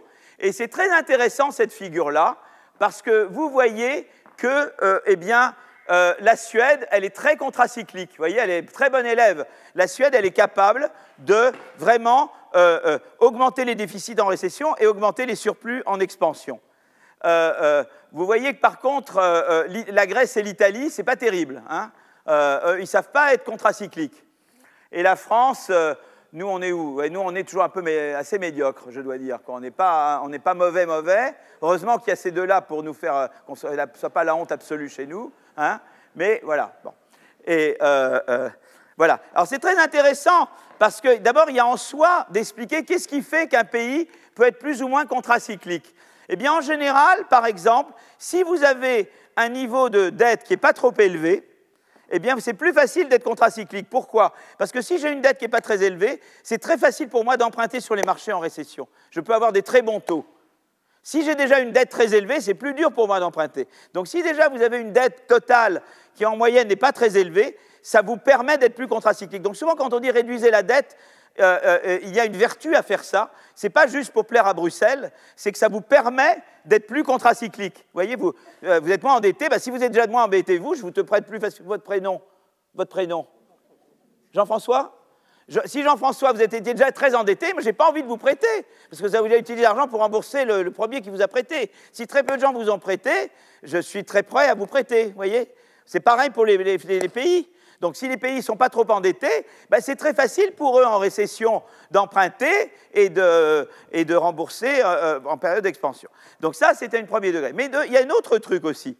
C'est que souvent, il y a le problème de la cagnotte. Vous avez entendu parler du problème de la cagnotte? C'est très embêtant le problème de la cagnotte. Il y a eu un papier très intéressant d'Alesina Tabellini sur l'Italie. Et l'Italie, le problème, c'est qu'en Italie, vous avez de la démocratie et pas mal de corruption. D'accord? Mais il y en a partout. Hein. Mais l'Italie n'est pas, pas, en queue de tête, en queue de peloton. Euh, donc les gens se disent, en période normalement d'expansion, l'Italie devrait mettre de côté de l'argent qu'il dépenserait en récession. Mais comme il y a beaucoup de corruption, les gens pensent que les, gouvernements vont se mettre l'argent dans les poches. Donc ils disent non, non, non, on veut notre argent maintenant. On ne va pas vous laisser mettre de côté parce qu'avec vous, on ne va pas le revoir cet argent. Donc, euh, et du coup, comme les gouvernements veulent être réélus, c'est là qu'est la partie démocratie, eh bien, ils dépensent l'argent tout de suite. Donc, ils ne sont pas capables d'avoir une politique contracyclique. Vous comprenez? Ils ont en fait une politique procyclique. Quand il y a de l'argent, l'argent est donné alors que l'argent devrait être donné quand ça ne va pas bien. Mais c'est la combinaison de la corruption et de la démocratie, du besoin d'être réélu, qui fait que l'Italie n'est pas capable d'être contracyclique. Donc c'est déjà très intéressant de se poser la question qui peut être contracyclique et qui peut pas? Ce n'est pas juste une décision, il faut pouvoir être contracyclique. Et nous, vous vous souvenez très bien, en 2002, le fameux problème de la cagnotte avec Jospin on en a eu du mal à être contracyclique, hein, c'est pas bon. Et c'était bon, là vraiment plus premier ministre protestant, il n'y avait pas d'excuses, mais mais c'était les élections qui approchaient et voilà quoi. On a eu du mal hein, à être contracyclique, d'accord? Bon, donc si vous voulez, c'est très intéressant déjà de comprendre pourquoi les gens sont plus ou moins contracycliques, d'accord? Mais ce qui est intéressant ensuite, c'est qu'une fois que vous avez regardé ça, eh bien vous revenez et vous faites votre régression, vous régressez la croissance des pays sur son degré de contracyclicalité et puis les contraintes de crédit. Évidemment, s'il n'y a pas beaucoup de contraintes de crédit, ce n'est pas très important d'être contracyclique ou pas. C'est quand il y a des contraintes de crédit et que les firmes font vraiment face à des gros problèmes en récession que c'est important d'avoir un gouvernement contracyclique. Et effectivement, ce que ça, ça montre, vous voyez, la contracyclicalité, ça c'est différentes mesures. Donc euh, évidemment, asset tangibility, c'est une mesure inverse de, de contraintes de crédit. C'est pour ça que vous avez des moins là plus, une firme ou un secteur a, beaucoup de, machines tangibles, moins ils ont de contraintes de crédit. Donc il faut lire à l'envers ici. L'asset tangibility, c'est une mesure inverse de contraintes de crédit. Et que vous dit cette table C'est que plus il y a des contraintes de crédit dans les secteurs, plus la contracyclicalité euh, euh, euh, budgétaire aide à la croissance. Parce qu'elle aide, elle fait ce que le marché du crédit ne peut pas faire. voyez? Et donc c'est intéressant parce que c'est ni, l'approche purement keynésienne, c'est pour la demande, c'est ni l'approche monétariste, on fait rien, c'est une approche soupétérienne. On est dans une économie où les firmes doivent innover, mais malheureusement elles ont des contraintes de crédit pour investir en recherche-développement. Et là, euh, typiquement, elles doivent couper sur la RD en récession, sauf si le gouvernement leur vient en aide, notamment avec des subventions. Par exemple, une manière d'être contracyclique, c'est de dire j'ai le Small Business Act, c'est-à-dire je donne la même chose aux, petites et moyennes entreprises qui innovent, la même chose que je sois en récession ou en expansion. Et eh bien ça, ça vous fait automatiquement quelque chose de contracyclique, puisque forcément le gouvernement va devoir dépenser plus en récession pour maintenir les mêmes subventions à l'innovation tout le long du cycle. Vous me suivez? M'a dit, je te garantis la même chose tout le temps. Mais quand les, recettes de l'État baissent beaucoup, ça veut dire que je dois m'endetter plus pour pouvoir te donner la même chose. D'accord? Voilà. Alors la politique monétaire, ben, c'est la même chose. On peut régresser la croissance sur la contracyclicalité monétaire. Qu'est-ce que c'est la contracyclicalité monétaire? C'est est-ce que tu baisses plus tes taux d'intérêt en récession et tu les augmentes plus en expansion? Avec les contraintes de crédit. Et c'est la même logique. Et, ben, et bien, en fait, on voit que les secteurs qui sont ou plus contraintes de crédit, des fois il y a des systèmes, contraintes de crédit, ça veut dire je ne peux pas avoir le crédit pour payer certaines choses. Des fois, je peux avoir ce que j'appelle des contraintes de liquidité, c'est-à-dire je suis solvable, mais je ne suis pas liquide. Ça vous est arrivé à vous d'être solvable et pas liquide? Dans le taxi, par exemple, il y a plein de taxis qui refusent vos cartes de crédit. Vous êtes solvable, mais vous n'êtes pas liquide. D'accord? Hein Rien de tel que prendre un bon taxi bien enfumé. Euh, vous voyez, ceux qui sentent le tabac à 10 km là, vous êtes sûr que vous avez la contrainte de liquidité. Voilà. Donc là, à nouveau, on voit qu'il y a des pays qui sont plus ou moins, euh, euh, qui ont des contracyclicalités monétaires plus ou moins grandes. D'accord? Euh, et, donc c'est intéressant. Alors l'Allemagne est très, est très contracyclique monétaire, mais d'autres, d'autres moins. Enfin voilà, c'est intéressant de voir. Et de la même manière, eh bien, je peux voir que plus j'ai de l'asset tangibility, moins j'ai de contraintes de crédit, plus, disons donc, le plus, moins j'ai d'asset tangibility, eh bien plus ma croissance profite d'avoir des politiques monétaires où je baisse les taux d'intérêt en récession et je les augmente en expansion. Vous voyez, et ça, c'est le rôle vraiment, le rôle de l'assurance, ou bien plus j'ai des, plus j'ai des, alors labor cost to sale, ça veut dire que je dois dépenser beaucoup de mon liquide pour payer mes salariés, ça veut dire qu'il me reste beaucoup moins pour payer la R&D, ça c'est une mesure de contrainte de liquidité des entreprises, eh bien plus j'ai des entreprises qui sont illiquides parce que l'essentiel de leur liquidité doit être pour euh, payer la main d'œuvre, et eh bien euh, exact la même chose, ces entreprises-là, c'est celles qui bénéficient le plus de politiques monétaires contracycliques pour maintenir leur investissement en innovation et en croissance. Voilà. Donc euh, ça, je voulais vous parler de ça. Je voulais maintenant passer à un autre truc. Euh, euh, on est 15 heures. Je vais juste, voilà, je voulais juste. Est-ce que, est que, vous voulez que nous fassions une petite pause à ce stade? On fait une petite pause de 5 minutes? D'accord, d'accord. Alors je, je, continue donc. Donc je vais parler un petit peu, donc je vais continuer, je vais regarder d'abord le lien avec la concurrence. Donc j'ai déjà dit qu'une politique monétaire plus contracyclique, eh ça, favorise la croissance euh, et l'innovation dans, des, endroits où les, contraintes de crédit sont, euh, plus, serrées. Euh, en fait, typiquement, ce qui vous voulez, on peut montrer, il y a des études très reliées, j'en ai fait avec Gilles Berset euh, de la Banque de France. C'est-à-dire qu'on peut montrer que là, si vous voulez, typiquement, en fait, sur les R&D, c'est un truc assez amusant. Euh, mettons que vous êtes un boulanger et vous avez le choix entre passer du temps à faire du pain ou à renouveler votre four. Eh bien, quand, les choses, quand la demande est élevée, vous allez plutôt produire du pain que renouveler votre four, parce que le coût d'opportunité, ce qu'on appelle le coût d'opportunité de travailler sur le four au lieu du pain, est élevé. C'est-à-dire que quand la demande est très forte, vous voulez d'abord servir la demande. Donc en général, dans un, cas comme ça, votre investissement en RD, qui dans ce cas-là, c'est le renouvellement de votre four, c'est de, de, moderniser votre four, ça sera plutôt contracyclique. Vous, vous tendrez à faire plus de ça quand il y a des périodes basses de demande. Dans les périodes hautes de demande, vous voulez satisfaire la demande d'abord. Mais ce qui est intéressant, c'est que euh, quand vous avez des contraintes de crédit, eh bien, les contraintes de crédit font que votre investissement en R&D devient plus procyclique, c'est-à-dire comme, comme votre, ce que vous pouvez emprunter est, un multiple de votre cash flow, est un multiple de vos profits courants, et comme vos profits courants sont plus élevés en expansion, vous allez tendre à faire plus de R&D en expansion. Donc plus vous, vous avez des contraintes de crédit importantes, plus votre investissement en recherche-développement est procyclique. C'est ça qui est le... Et ça, c'est pas terrible. Ça, c'est pas ce que vous voulez. Ça vous écarte de ce qui serait le mieux et le gouvernement vous aide à vous rapprocher de ce qui serait le mieux. Vous voyez, c'est un peu le, voilà, un petit peu le, raisonnement. Euh, alors, j'ai parlé là de, de, euh, de, la, politique monétaire en termes de taux d'intérêt.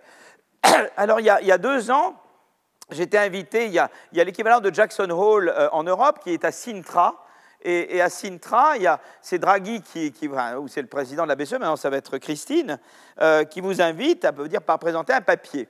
Et donc, moi, j'ai présenté un papier qui s'appelle Un tribut à Mario Draghi. Alors, le problème, c'est que mon co-auteur était à la Banque des règlements internationaux. Et à la Banque des règlements internationaux, ils avaient des divergences avec Mario Draghi. Donc quand j'ai présenté ce papier avec mon, co-auteur, Enis Karoubi, j'ai dit euh, le papier n'engage pas, pas la, Banque des règlements internationaux, à commencer par le titre, évidemment, puisque euh, vous voyez un papier BRI qui s'appelle le tribut à Dario Draghi, c'est probablement le seul papier qui n'était jamais produit de, avec, avec, le sceau de la BRI. Voilà. Donc, en fait, si vous voulez, euh, qu'est-ce qui se passe? C'est que, donc, comme je vous le disais, en 2014, au symposium de Jackson Hole, Mario Draghi dit Eh voilà, il y a une complémentarité entre, d'un côté, une politique monétaire plus proactive, avec non seulement baisse d'intérêt, mais quantity easing, c'est-à-dire l'achat de, euh, de bons de court terme, même pour mettre des liquidités sur le marché, si nécessaire en récession, Hein, donc ça, c'est une politique monétaire très très active pour faire repartir la machine. Et puis d'un autre côté, des réformes structurelles sur le marché du travail et le marché des produits dans les pays. Et lui disait vraiment, euh, euh, voilà, moi je ne peux faire qu'une partie du travail. Je ne peux pas créer la croissance tout seul. Il faut que les pays se réforment. Et c'est à deux que nous allons arriver. D'accord? Et, donc, dans, cette, dans cette recherche que nous avons présentée, eh bien, nous avons dit, ben voilà, euh, effectivement, on a montré qu'une politique monétaire plus proactive, c'est-à-dire plus contracyclique, hein, eh bien, elle donne des effets sur la croissance plus grands quand vous avez davantage de concurrence. Voilà, donc la concurrence, qui est quelque chose structurel, aide à l'efficacité politique monétaire. C'est très nouveau comme idée, parce que avant, les gens qui font de la politique monétaire ne s'inquiétaient, ils faisaient jamais de l'économie industrielle, ils ne s'intéressaient pas à la structure des marchés, la manière dont ils fonctionnent, etc. Or maintenant, je crois qu'il y a un domaine très important, que là on touche du doigt à peine, mais qui est un domaine qui va se développer, qui est de mettre la politique industrielle et la politique macroéconomique ensemble. Vous voyez, donc ça, c'est un vrai domaine nouveau.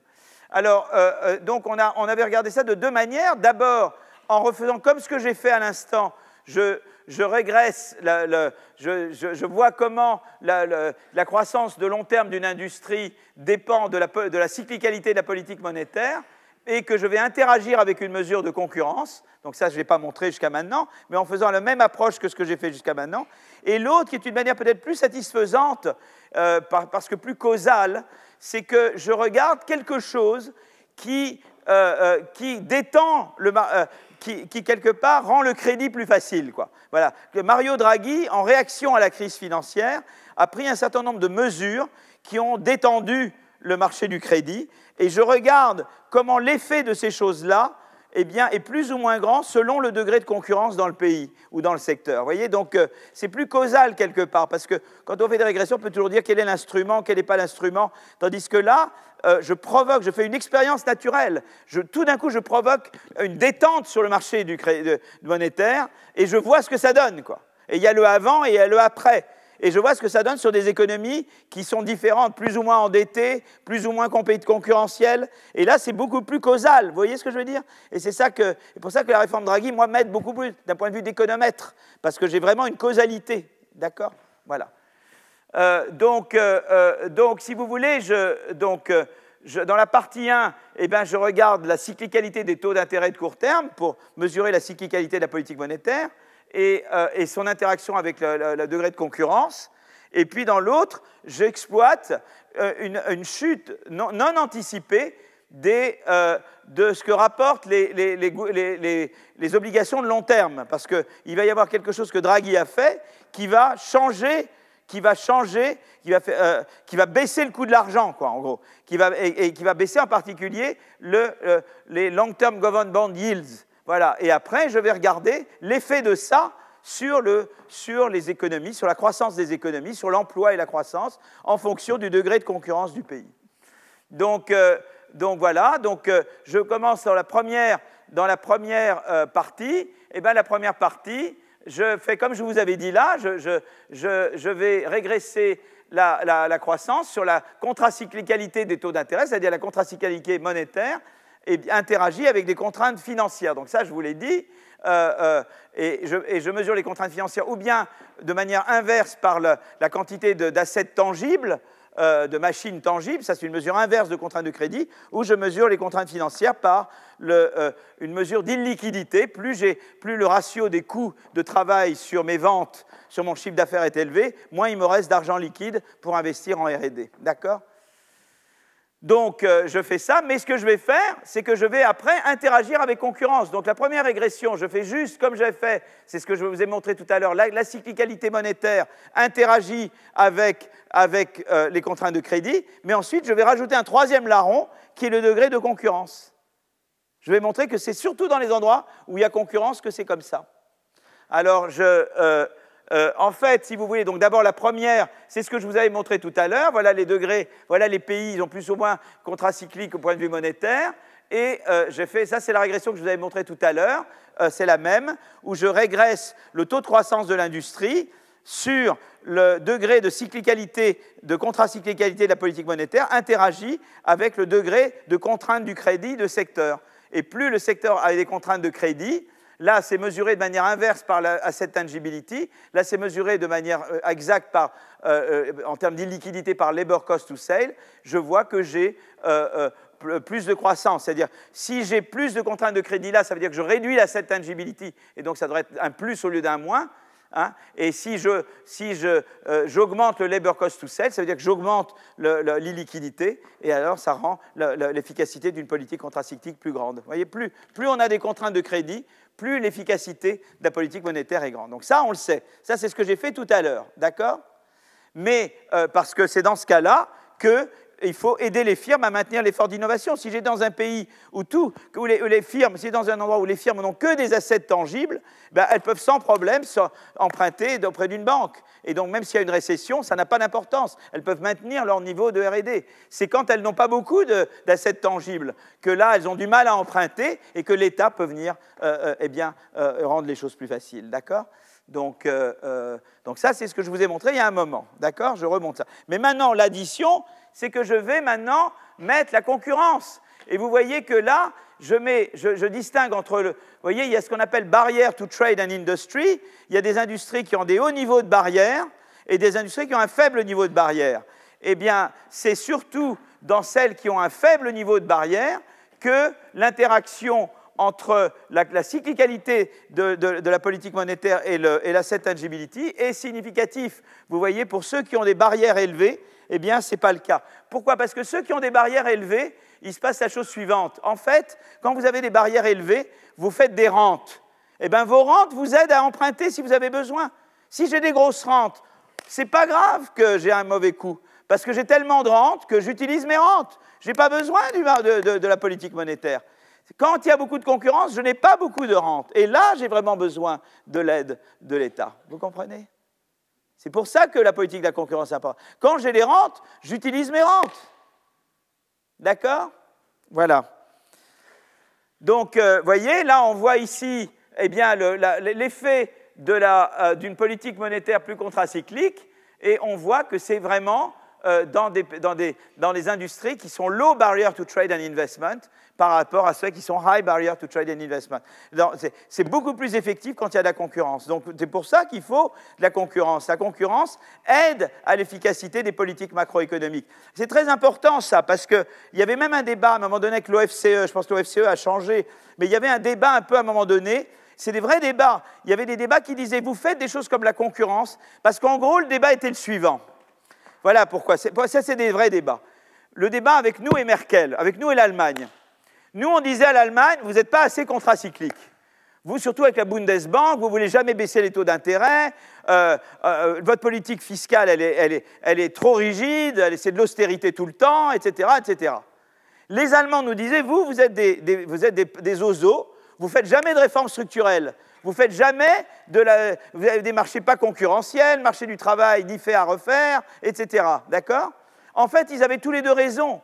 Parce que nous, il y avait des gens en France qui pensaient que si on allait faire des réformes structurelles, ça voulait dire de l'austérité, et donc c'était donner raison à l'Allemagne. Vous comprenez? Pour eux, pour certaines personnes, faire des réformes structurelles, c'était synonyme d'austérité. Mais c'est deux choses différentes. L'un, c'est du structurel, et l'autre, c'est de la politique macroéconomique eh bien, il se trouve que les deux sont complémentaires. C'est-à-dire que vous faites une politique structurelle, vous aidez à l'efficacité de, politiques plus souples macroéconomiques. Donc nous, on a raison de dire aux Allemands, soyez plus souples, mais eux, ils ont raison de nous dire, faites plus de concurrence. Vous comprenez? C'est les deux vont ensemble. Et maintenant que nous faisons des réformes structurelles, On est en droit de demander à Bruxelles d'être plus, ou, à Francfort, d'être plus cool sur les politiques macro. Parce qu'on dit, nous, regardez, on est en train de les faire, les réformes. À notre corps défendant, ça nous a coûté cher l'an dernier, les réformes et tout ça. Hein Donc on fait des réformes. Mais maintenant, nous demandons de votre part plus de flexibilité macroéconomique. Et les deux, en fait, vont ensemble. Ce n'est pas l'un contre l'autre, c'est l'un avec l'autre. Donc le deal, le vrai deal qu'il fallait toujours faire avec l'Allemagne, c'est nous, on fait nos réformes, mais vous, soyez plus cool sur la politique macroéconomique. Les deux ensemble, eh bien, ça va nous donner de la croissance. Voyez? Et ça, c'est l'esprit Jackson Hole. Ça, c'est l'esprit Draghi, Jackson Hole. Voyez? Et c'est vérifié empiriquement. Donc, c'est des vrais débats. C'est des vrais débats. Bon, je continue. Alors maintenant, il y a une autre manière de voir ça. Donc la conclusion de cette partie 1, c'est que les barrières, donc les barrières to trade and investment, qui sont des mesures de, non-concurrence, sont, euh, eh, bien, eh, bien, euh, euh, eh bien, ce qui est important, c'est qu'elles réduisent le bénéfice de politiques monétaires contracycliques, d'accord? Et donc, il y a complémentarité entre réformes structurelles et, et, et, et politique, et politique fiscale et monétaire plus souple, d'accord? Alors maintenant, il y a une autre manière de s'en rendre compte, c'est la chose suivante. C'est ce qu'on appelle les programmes Draghi. Alors, euh, euh, donc moi, je rends doublement hommage à Draghi. Je lui rends hommage d'abord parce qu'il a fait des politiques très utiles. Trichet en avait fait également. Hein. Ce n'est pas du tout pour aller contre le prédécesseur de Draghi, bien au contraire mais également parce qu'il nous donne des outils économétriques. Comme il a fait des expériences naturelles, je peux maintenant analyser l'effet de ces expériences naturelles et vraiment mettre le doigt sur un effet causal. Donc Draghi m'aide simplement parce qu'il aide les pays, mais il m'aide moi comme analyste parce que je peux avoir des, en fait, je peux regarder comme une expérience naturelle ce qu'il fait. Alors je vais être plus, plus concret sur ce que je veux dire par là. Hein. Euh, euh, en fait, voilà. C'est-à-dire que eh bien, on utilise les erreurs, de, les erreurs de prévision dans les taux d'intérêt. C'est-à-dire qu'on dit je fais quelque chose que vous n'aviez pas prévu. Et du coup, eh bien, la réalité va être différente de vos prévisions. Et je regarde l'effet de la partie non prévue sur ce qui se passe. Parce que si c'était prévu, on pouvait dire, ben, vous aviez tout prévu à l'avance. Moi, je veux quelque chose qui vous surprenne. Donc je veux la partie surprise. Et je regarde l'effet du résidual surprise. Vous voyez ce que je veux dire? Et ça, c'est vraiment un effet causal. Vous comprenez? Voilà. Et donc, il y a un programme qui s'appelle euh, euh, Outright Monetary Transaction. D'accord? Euh, et, c'est un engagement par la Banque centrale de racheter de la, dette gouvernementale. Donc, sous certaines conditions. Donc, en fait, à l'arrivée, l'OMT n'a jamais été utilisé mais il y a l'annonce que ça pouvait l'être. Donc Draghi a dit, on peut, vous avez une facilité. En fait, dans la réalité, ça a tellement amélioré les choses que la facilité n'a pas été utilisée. Mais l'important, c'était l'annonce de la facilité. D'accord? Il annonce une facilité. Il annonce une possibilité pour la Banque centrale. Et la Banque centrale peut racheter des dettes gouvernementales. D'accord? Donc ça, ça, ça permet de mettre des liquidités, vous comprenez? Donc voilà. Et alors, qu'est-ce qu'on regarde? Eh bien, euh, euh, eh bien, on regarde les cours, les, intérêts, euh, les taux d'intérêt à court et long terme dans, des pays de l'eurozone. Donc, pour une certaine variable V, ne vous embêtez pas avec les maths, eh bien, l'erreur de forecast, c'est la différence entre l'anticipation qu'on avait hier de cette variable et la réalisation de cette variable. La différence des deux, c'est l'erreur. Hein, tu m'as dit, tu as anticipé quelque chose sur moi et je suis moins bien que ce qu'anticipe. Eh ben, la différence, c'est l'erreur que tu as faite sur moi. Voilà. Voilà. Donc, euh, euh, et donc, on regarde l'effet de ces forecast errors, d'accord? Et en fait, là, on va regarder sur les taux d'intérêt. Qu'est-ce qui se passe? Eh bien, il y avait une certaine anticipation, euh, on surestimait, c'est-à-dire qu'avant l'introduction de l'OMT, eh bien, quelque part, eh bien, les, les, taux d'intérêt sont au-dessus quelque part de ce qu'on pensait. C'est-à-dire qu'on était trop optimiste sur les taux d'intérêt. Et en fait, ce qui se passe après, c'est qu'on est devenu trop pessimiste. Avant, les taux d'intérêt étaient plus hauts que ce qu'on pensait, et après, ils deviennent plus bas que ce qu'on pense. Puisque M. Draghi euh, introduit l'OMT, boum, les taux d'intérêt vont baisser beaucoup plus que ce qu'on pensait qu'ils allaient baisser. Donc je regarde l'évolution de l'erreur. Avant, il y avait une erreur par optimisme, et après, l'erreur se transforme en erreur par pessimisme. Et, c'est l'effet de ça sur l'activité que je regarde. D'accord? Donc là, avant, eh bien, dans les pays du Sud, notamment Italie, Espagne, etc., là c'est Espagne et Italie, on, pêchait par excès d'optimisme sur les, taux d'intérêt à long terme, dans les one c'est ça, sur les 10 government bond yields, sur les, taux sur les, bons à 10 ans, d'accord? Et, après, on pêche par excès de pessimisme. Le taux d'intérêt actuel va être plus bas que ce qu'on pensait. D'accord? Pareil, donc ça c'est avant l'OMT et ça c'est après l'OMT. D'accord? L'OMT, avant, vous faisiez des erreurs par excès d'optimisme et après vous faites des erreurs par excès de pessimisme. D'accord? Et on veut regarder, euh, euh, euh, c'est moins en, France et en Allemagne. Et après, eh bien, et moins en Angleterre et aux États-Unis. C'est vraiment surtout Espagne et, Italie.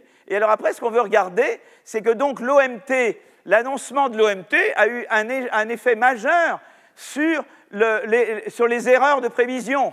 Hein, d'optimistes, elles sont devenues pessimistes, d'accord?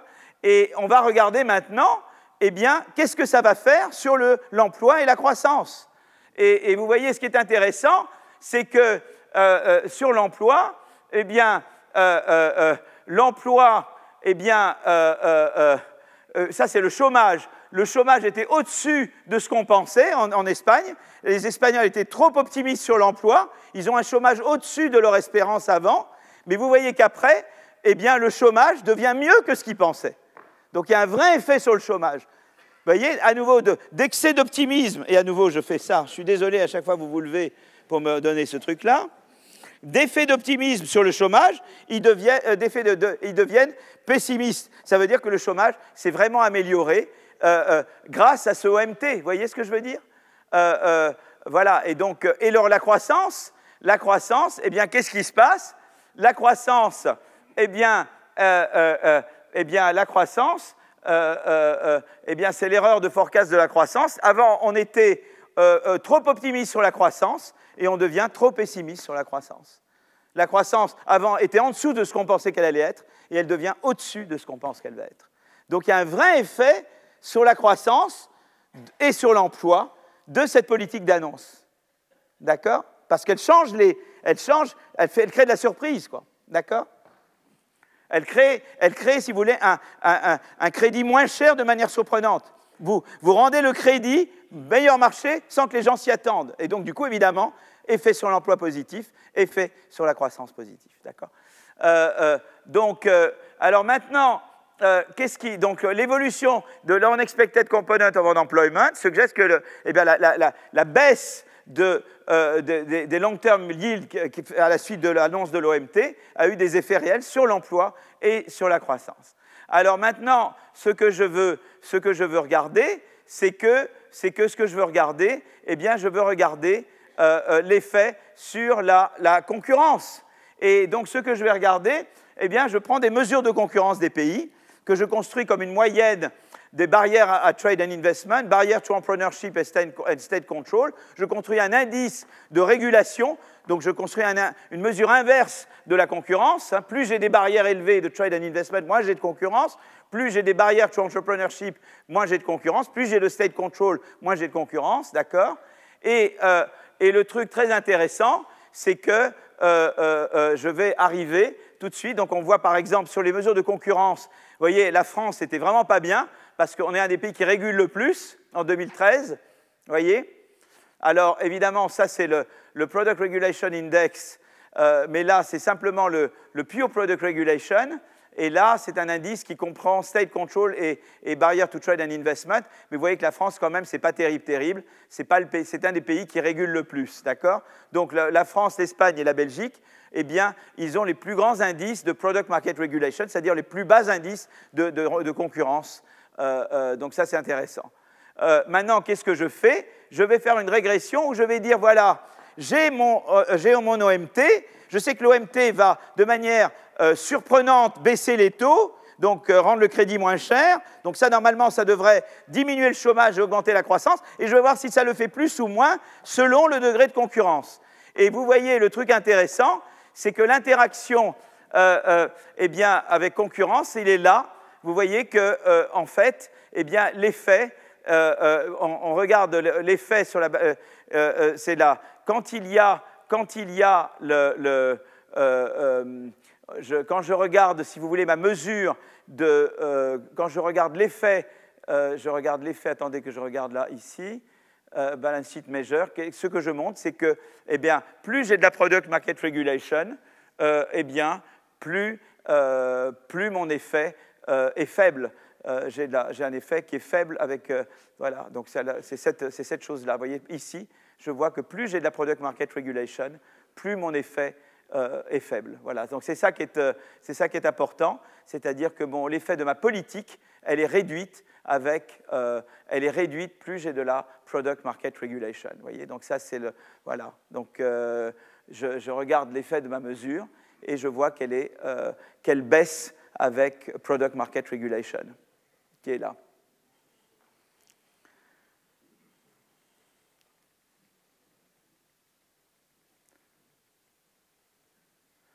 Donc en fait, si vous voulez, d'abord les secteurs qui sont très endettés bénéficient beaucoup plus du unexpected drop. Évidemment, c'est surtout les secteurs endettés qui, euh, c'est beaucoup les secteurs endettés qui, qui bénéficient de l'OMT, évidemment, parce que c'est pour eux que, la dette, que l'annonce est très bonne, mais moins mais moins quand il y a plus de product market regulation. Voilà, c'est ça. Donc la product market regulation, c'est-à-dire l'absence de concurrence, eh bien, euh, en fait, ça, ça réduit l'effet des baisses non anticipées de taux d'intérêt sur euh, la croissance et l'innovation. Voilà. Donc, euh, donc c'est ça que c'est ça que montre cette c'est ça que montre cette analyse, quoi. Voilà.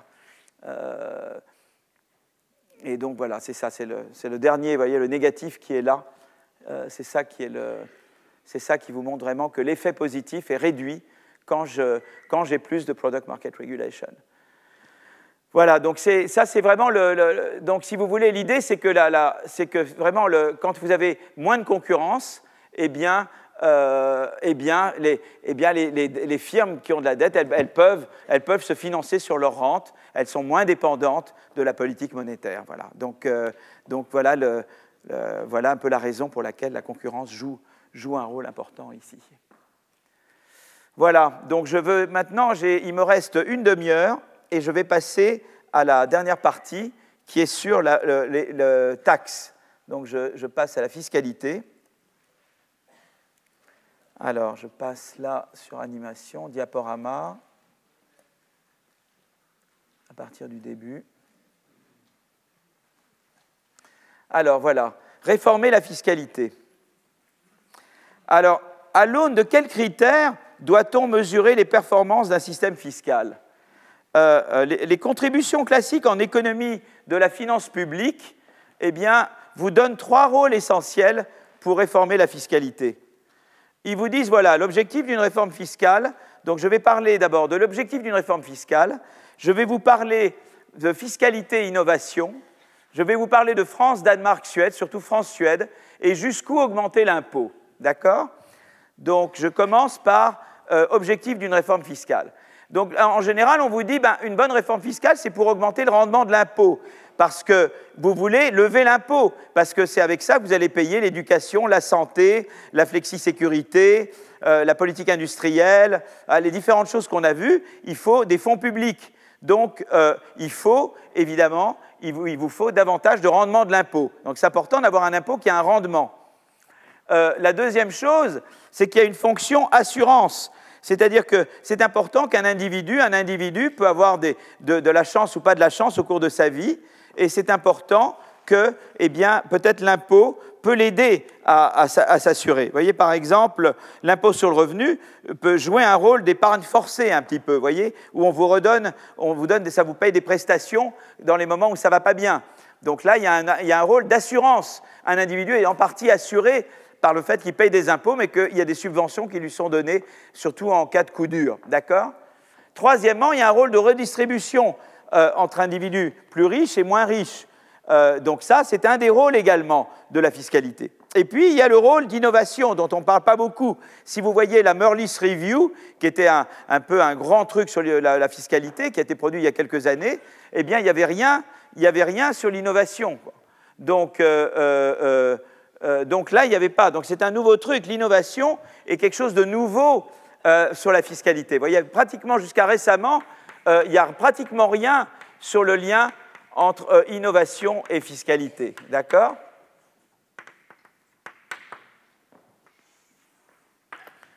Donc, regardez, je vais juste vous montrer des choses. Et regardez ici, d'abord, je voudrais vous montrer des choses sur, sur, sur des pays. Voilà.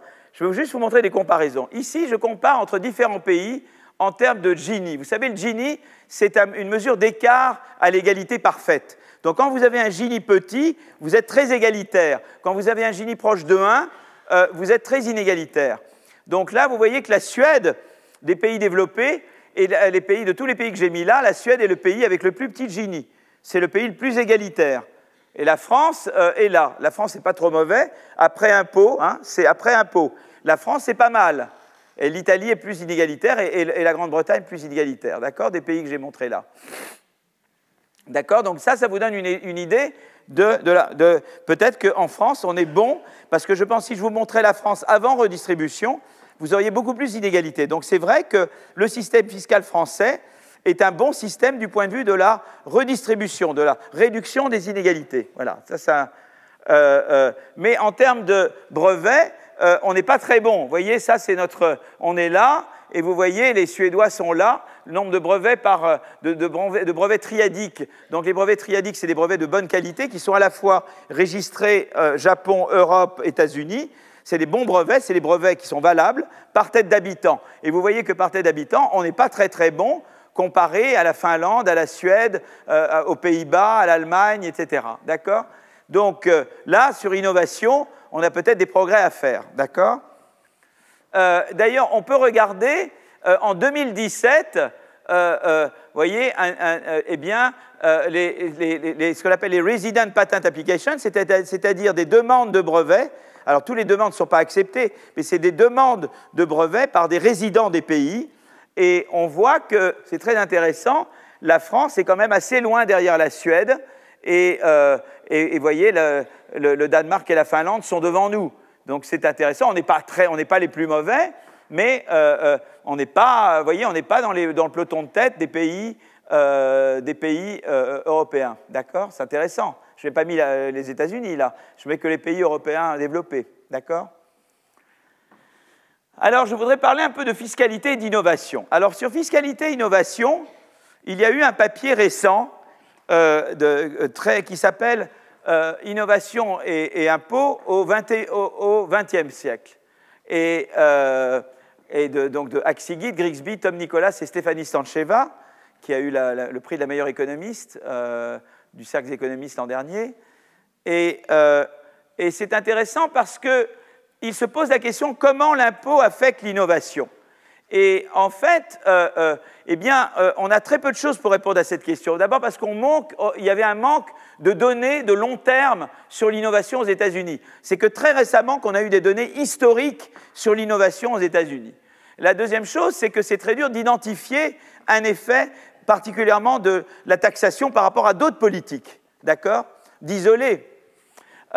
et donc, et ce que font ces auteurs, c'est qu'ils ont un panel de tous les inventeurs US depuis 1920. Euh, euh, ils ont un panel de tous les, labs euh, depuis 1921. Ils ont l'historique des, impôts au niveau des États américains et ils vont regarder l'effet de, disons, l'IR et l'effet euh, euh, de la corporate tax, de l'impôt sur les sociétés. Donc ils vont regarder l'effet de l'impôt sur le revenu et de l'impôt sur les sociétés sur l'innovation en regardant à un niveau macro, euh, et, voyez, et en regardant aussi à un niveau plus micro. Donc ils regarderont en macro en comparant des États américains et au niveau plus micro en regardant les firmes et les, et les inventeurs individuels. Donc ça, c'est quelque chose de très nouveau et il n'y avait pas eu quelque chose comme ça jusque récemment. Alors moi, je vais juste montrer sur les effets macro et, ce qu'on appelle un event study. Donc des effets macro, je vais vous montrer des corrélations. Et puis après, je vais vous montrer euh, euh, eh bien, ce qu'on appelle un event study. Soudain, l'impôt euh, au niveau de l'État augmente. Qu'est-ce qui se passe D'accord? Et, voyez, là, là, ce qui est intéressant, c'est que vous voyez que, eh bien, ça, c'est le log des brevets Et ça, c'est le, disons que c'est le euh, marginal tax rate, c'est le median marginal tax rate, c'est-à-dire que c'est le, le, le, taux marginal de taxation médian. Et on voit que plus dans les États où il est plus élevé, il y a moins d'innovation. Donc quand vous augmentez le taux marginal, le taux moyen de taxation du revenu, eh bien, vous avez un effet négatif sur l'innovation. D'accord? Et euh, c'est une décorrélation hein, pour le moment. Et, euh, et, donc là, c'est et là, c'est les, le, les, inventeurs, là, c'est les brevets, et là, c'est les inventeurs. Vous donc ça, c'est le, voilà, vous avez cette corrélation négative entre innovation et brevet ou par nombre d'inventeurs, ou par nombre de brevets. Donc ça, c'est déjà quelque chose d'intéressant. Alors, ils essaient de l'instrumenter, ils essaient de montrer que c'est causal. Et je ne vais pas vous embêter avec ce qu'ils font pour montrer que c'est un effet causal. Ils font ça en changeant l'impôt fédéral et en voyant l'impôt total que les gens payent. Et, donc, ils utilisent l'impôt fédéral pour instrumenter pour l'impôt total que payent les, résidents des différents États. Euh, euh, donc ça, c'est le premier. Donc ça, ça c'est ce que... Euh, alors ça, c'est l'impôt sur les sociétés, l'impôt personnel, je veux dire, et il regarde l'effet aussi des corporate tax, et il regarde que le taux, taux marginal supérieur de, de l'impôt sur les sociétés, plus il est élevé, moins euh, euh, moins, eh bien, dans les États, moins, il, euh, moins vous aurez d'innovation dans cet État. Voilà, donc ça c'est intéressant. Vous augmentez le taux maximum de corporate tax, d'impôt sur les sociétés, vous avez un effet négatif sur l'innovation. Donc ça c'est quand même intéressant au niveau macro, d'accord? Alors ensuite, ce qu'ils font, c'est que, euh, donc là ils voient ici, vous voyez, regardez, ça c'est les tableaux. Là, vous avez le top corporate euh, marginal tax, euh, c'est le, taux marginal maximum sur la corporate tax, mais là, c'est sur l'impôt sur les sociétés, donc là, c'est négatif, mais vous voyez que c'est aussi négatif quand vous regardez le, euh, taux marginal sur l'IR, sur l'impôt sur, sur, le revenu. Et vous voyez que c'est partout négatif significatif. Donc vous voyez qu'il montre quand même un effet négatif du taux d'imposition sur l'innovation. Donc ça, c'est un effet, disons, macro, c'est agrégé.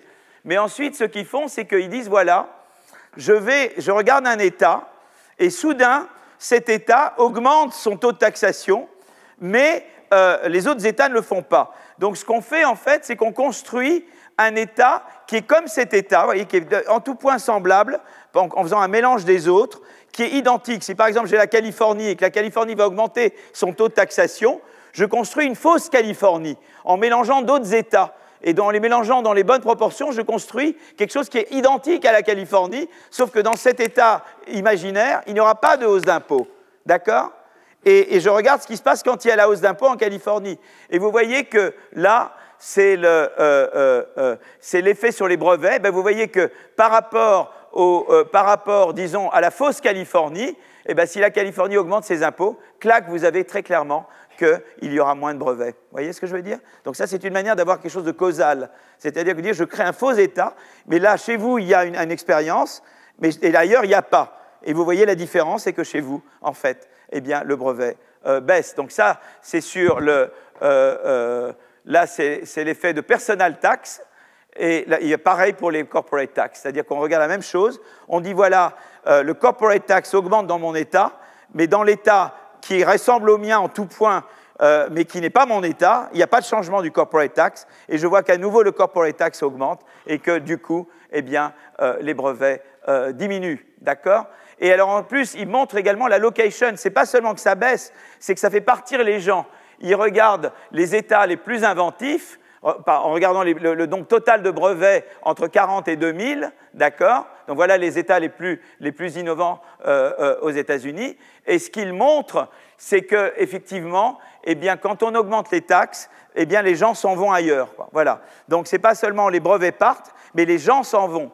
Les innovateurs vont dans d'autres États qui n'ont pas augmenté les taxes. Donc il y a un effet à la fois que même ils peuvent rester et qu'il y a moins de... Mais aussi les gens, les gens partent. Quoi. Voilà. Donc il y a un effet, ils voient qu'il y a des élasticités qui ne sont pas négligeables de, euh, quand on augmente les impôts, que ce soit la corporate tax ou que ce soit le personal income tax, eh bien il y a des effets non négligeables sur, les décisions de, disons, de localisation des inventeurs et sur la quantité de brevets qu'ils produisent. Donc l'État, donc ils te disent, ben, eh bien, au vu de ces données, eh bien, l'impôt, ça, a un effet sur l'innovation, euh, à la fois macro et même au niveau micro. Et euh, ce n'est pas seulement la quantité de brevets, c'est également, ils regardent la qualité des brevets. Et ce qu'on fait, on fait moins, non seulement on fait moins de brevets, mais on fait moins de brevets très cités. Et puis, ils montrent aussi que ça influe les choix de localisation. Voilà. Donc ça, c'est une chose importante, c'est-à-dire qu'avant cette étude-là, il y avait très peu de choses qui avaient été faites sur l'effet des taxes sur l'innovation. Il y avait eu un, travail de John Van sur l'équivalent du, du crédit impôt recherche en Angleterre. Et il montrait que le crédit impôt recherche avait un effet positif sur l'innovation on, travaille, nous, sur le crédit impôt recherche. Il y a plusieurs personnes en France qui travaillent là-dessus. Mais euh, euh, euh, il n'y avait pas eu beaucoup de choses sur regarder l'effet des corporate tax, hein, des, impôts sur les sociétés et de l'impôt sur le revenu. Et c'est des effets qui sont importants. Voilà. Donc ça, c'est quelque chose d'important parce que si je regarde innovation fiscalité, ben, je, dois, je dois me poser cette question. Alors évidemment, c'est plus compliqué que ça, parce que l'impôt, si l'impôt aide à financer, là je regarde l'effet de l'impôt sans regarder l'utilisation de l'impôt. Si par exemple l'impôt sert à construire euh, des incubateurs, sert à construire des bonnes universités, sert à construire des transports qui marchent bien, à ce moment-là c'est différent. Vous voyez ce que je veux dire? C'est-à-dire que là, il regarde l'effet de l'impôt, toutes choses égales par ailleurs. Il ne se pose pas le problème de l'utilisation de l'impôt. Donc il se peut que l'impôt sert, si par exemple l'impôt, ça fait en sorte que j'ai un environnement favorable à la recherche, euh, agréable à vivre, etc., ça aura un effet positif sur l'innovation. Là, il regarde l'effet de l'impôt sans se préoccuper de l'usage des fonds de l'impôt. Dans la, réalité, il faut regarder les deux. C'est-à-dire que si j'impose pas du tout, j'ai une jungle, j'ai un pays où il n'y a, pas de transport en commun, où il n'y a pas de sécurité, où il n'y a pas de propreté, etc., il n'y aura pas d'innovation non plus. Donc j'ai besoin d'impôts pour financer tout ça. Mais trop d'impôts ne sera pas bien. Et donc, toute la, difficulté, c'est de dire, je veux avoir, je veux de l'impôt parce que je veux euh, je dois financer des services publics qui vont aider à l'impôt. Je sais que l'innovation a besoin de recherche fondamentale. Toutes les choses dont je vous ai parlé tout à l'heure, l'école, la recherche fondamentale, euh, le Small Business Act, la flexisécurité, tout ça, ça coûte de l'argent. Il faut bien que je lève de l'impôt pour le faire. Mais, en même temps, à, à dépenses données, il faut être conscient que plus d'impôts va tendre à décourager. Donc il y a une balance à tenir. D'accord? Et c'est ça la difficulté de fiscalité et innovation. D'accord?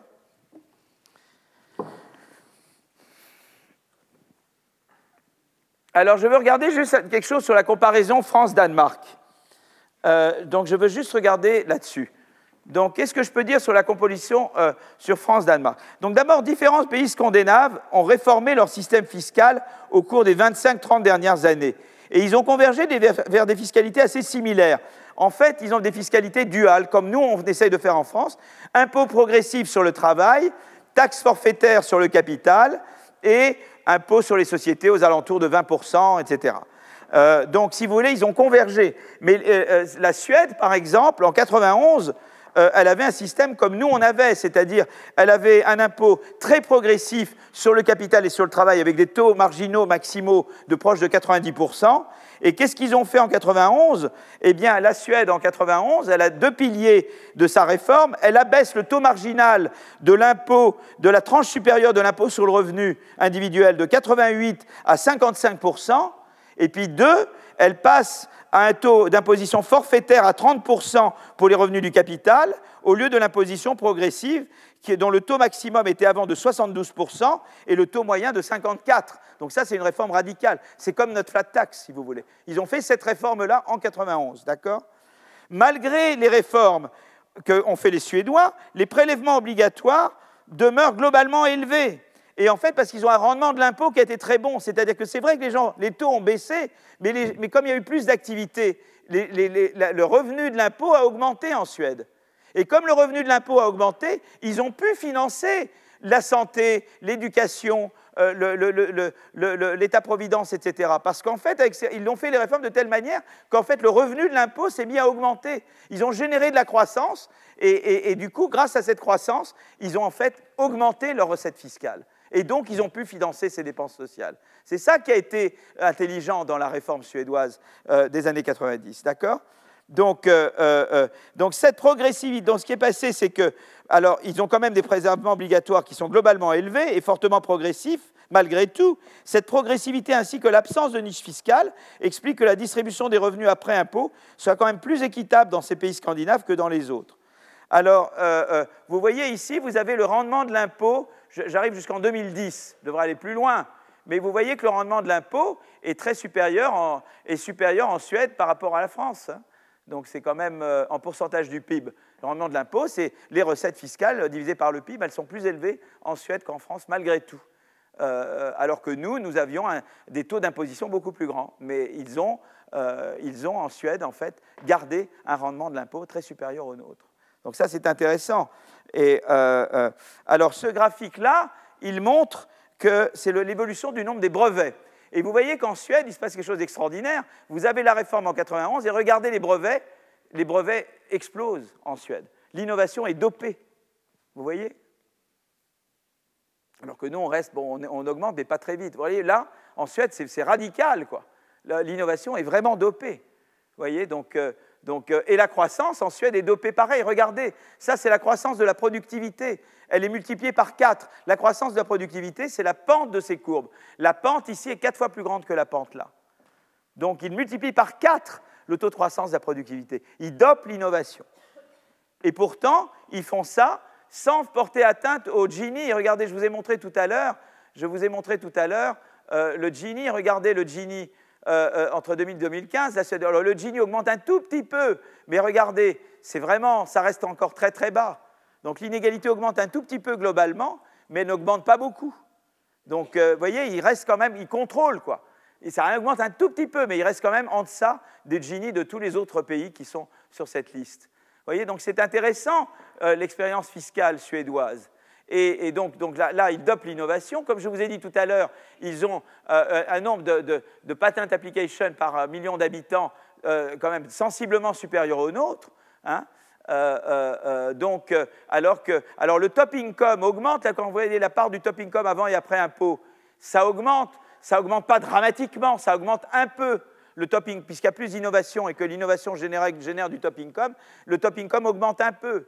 Mais la mobilité sociale n'a pas été réduite et au total, le Gini augmente un tout petit peu, mais très très peu. Quoi. Vous voyez, donc la croissance incroyablement augmente, le top income augmente un petit peu, et, la mobilité sociale ne se détériore pas et, l'inégalité globale augmente, mais d'un petit chouïa, et ça reste toujours en dessous des autres pays européens.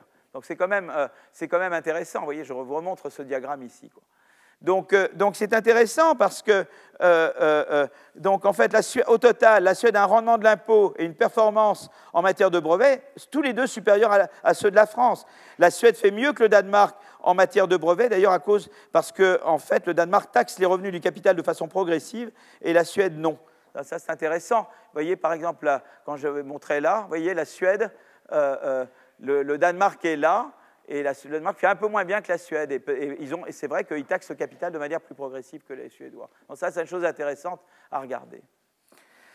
Et vous avez le vrai décollage du nombre de brevets suédois après 91. Alors maintenant, la question que je voudrais poser pour terminer, c'est jusqu'où augmenter l'impôt? Alors là, il y a, vous savez, ce qu'on appelle la courbe de l'affaire. Vous avez entendu parler de la courbe de l'affaire. La courbe de l'affaire, elle vous dit, jusqu'à un certain seuil d'imposition, une hausse des impôts, c'est-à-dire des taux moyens de taxation des revenus plus élevés, est associée à une hausse du taux de croissance. Parce que, en fait, je peux financer des, dépenses utiles. Vous voyez, je finance l'école, je finance, euh, je finance la recherche et tout ça, et c'est bon pour la croissance. Donc il faut de l'impôt. Pas d'impôt du tout, c'est mauvais. Donc quand je mets taux de croissance en ordonnée et niveau d'imposition, c'est-à-dire taux moyen de, taxation, eh bien, c'est pas bon de pas taxer du tout. Vous voyez, là, c'est pas, vous voyez, vous voulez pas être là, quoi. Vous voulez taxer. Donc, au début, c'est bien de taxer. Il faut lever l'impôt ça vous permet de financer toute une série de choses qui vont aider l'innovation, qui vont aider la croissance. Mais il arrive un moment où trop d'impôts tue l'impôt. C'est-à-dire que si vous mettez des taux de taxation trop grands, eh bien ça tue l'impôt parce que les gens n'ont plus envie de travailler ou les gens s'en vont. Et donc là, vous avez un effet désincitatif de trop d'impôts. On dit trop d'impôts tue l'impôt. Donc la question, c'est où vous mettez la barre. D'accord? Et donc d'un côté, les recettes fiscales permettent à l'État de financer les investissements qui favorisent la croissance, éducation, recherche, santé, politique industrielle. Mais, par ailleurs, à, dépenses de l'État constant, les impôts ont en effet des incitatifs sur l'innovation. Donc euh, c'est pour ça que vous avez cette courbe en, cloche, d'accord? Et euh, en fait, ce qui est intéressant maintenant, c'est que en fait, ce qu'on peut montrer, c'est que plus un pays est corrompu, plus on arrive tôt à, ce sommet. Voyez? Si j'ai un pays archi corrompu, très vite, c'est décroissant. Vous voyez ce que je veux dire? Donc, plus le pays est corrompu, c'est toujours une courbe en cloche, mais si un pays plus corrompu que celui-là, il va plus vite, j'arrive au niveau où trop d'impôts tue l'impôt. Parce qu'en fait, l'argent, au lieu de financer l'éducation, etc., il va dans les poches des politiciens. D'accord? Donc c'est très intéressant, c'est qu'en fait, tous les pays ont des courbes en cloche, mais plus le pays est corrompu, plus le haut de la cloche est, à gauche. Vous voyez? D'accord? Et là-dessus, il y a eu juste, je veux mentionner, parce que je termine là, il est moins 5, je veux juste mentionner deux études c'est une étude, enfin, une qu'on a fait donc avec Alexandra Roulet. C'est une étude en fait qu'on a fait avec Axigit, KG euh, et Kerr, voilà.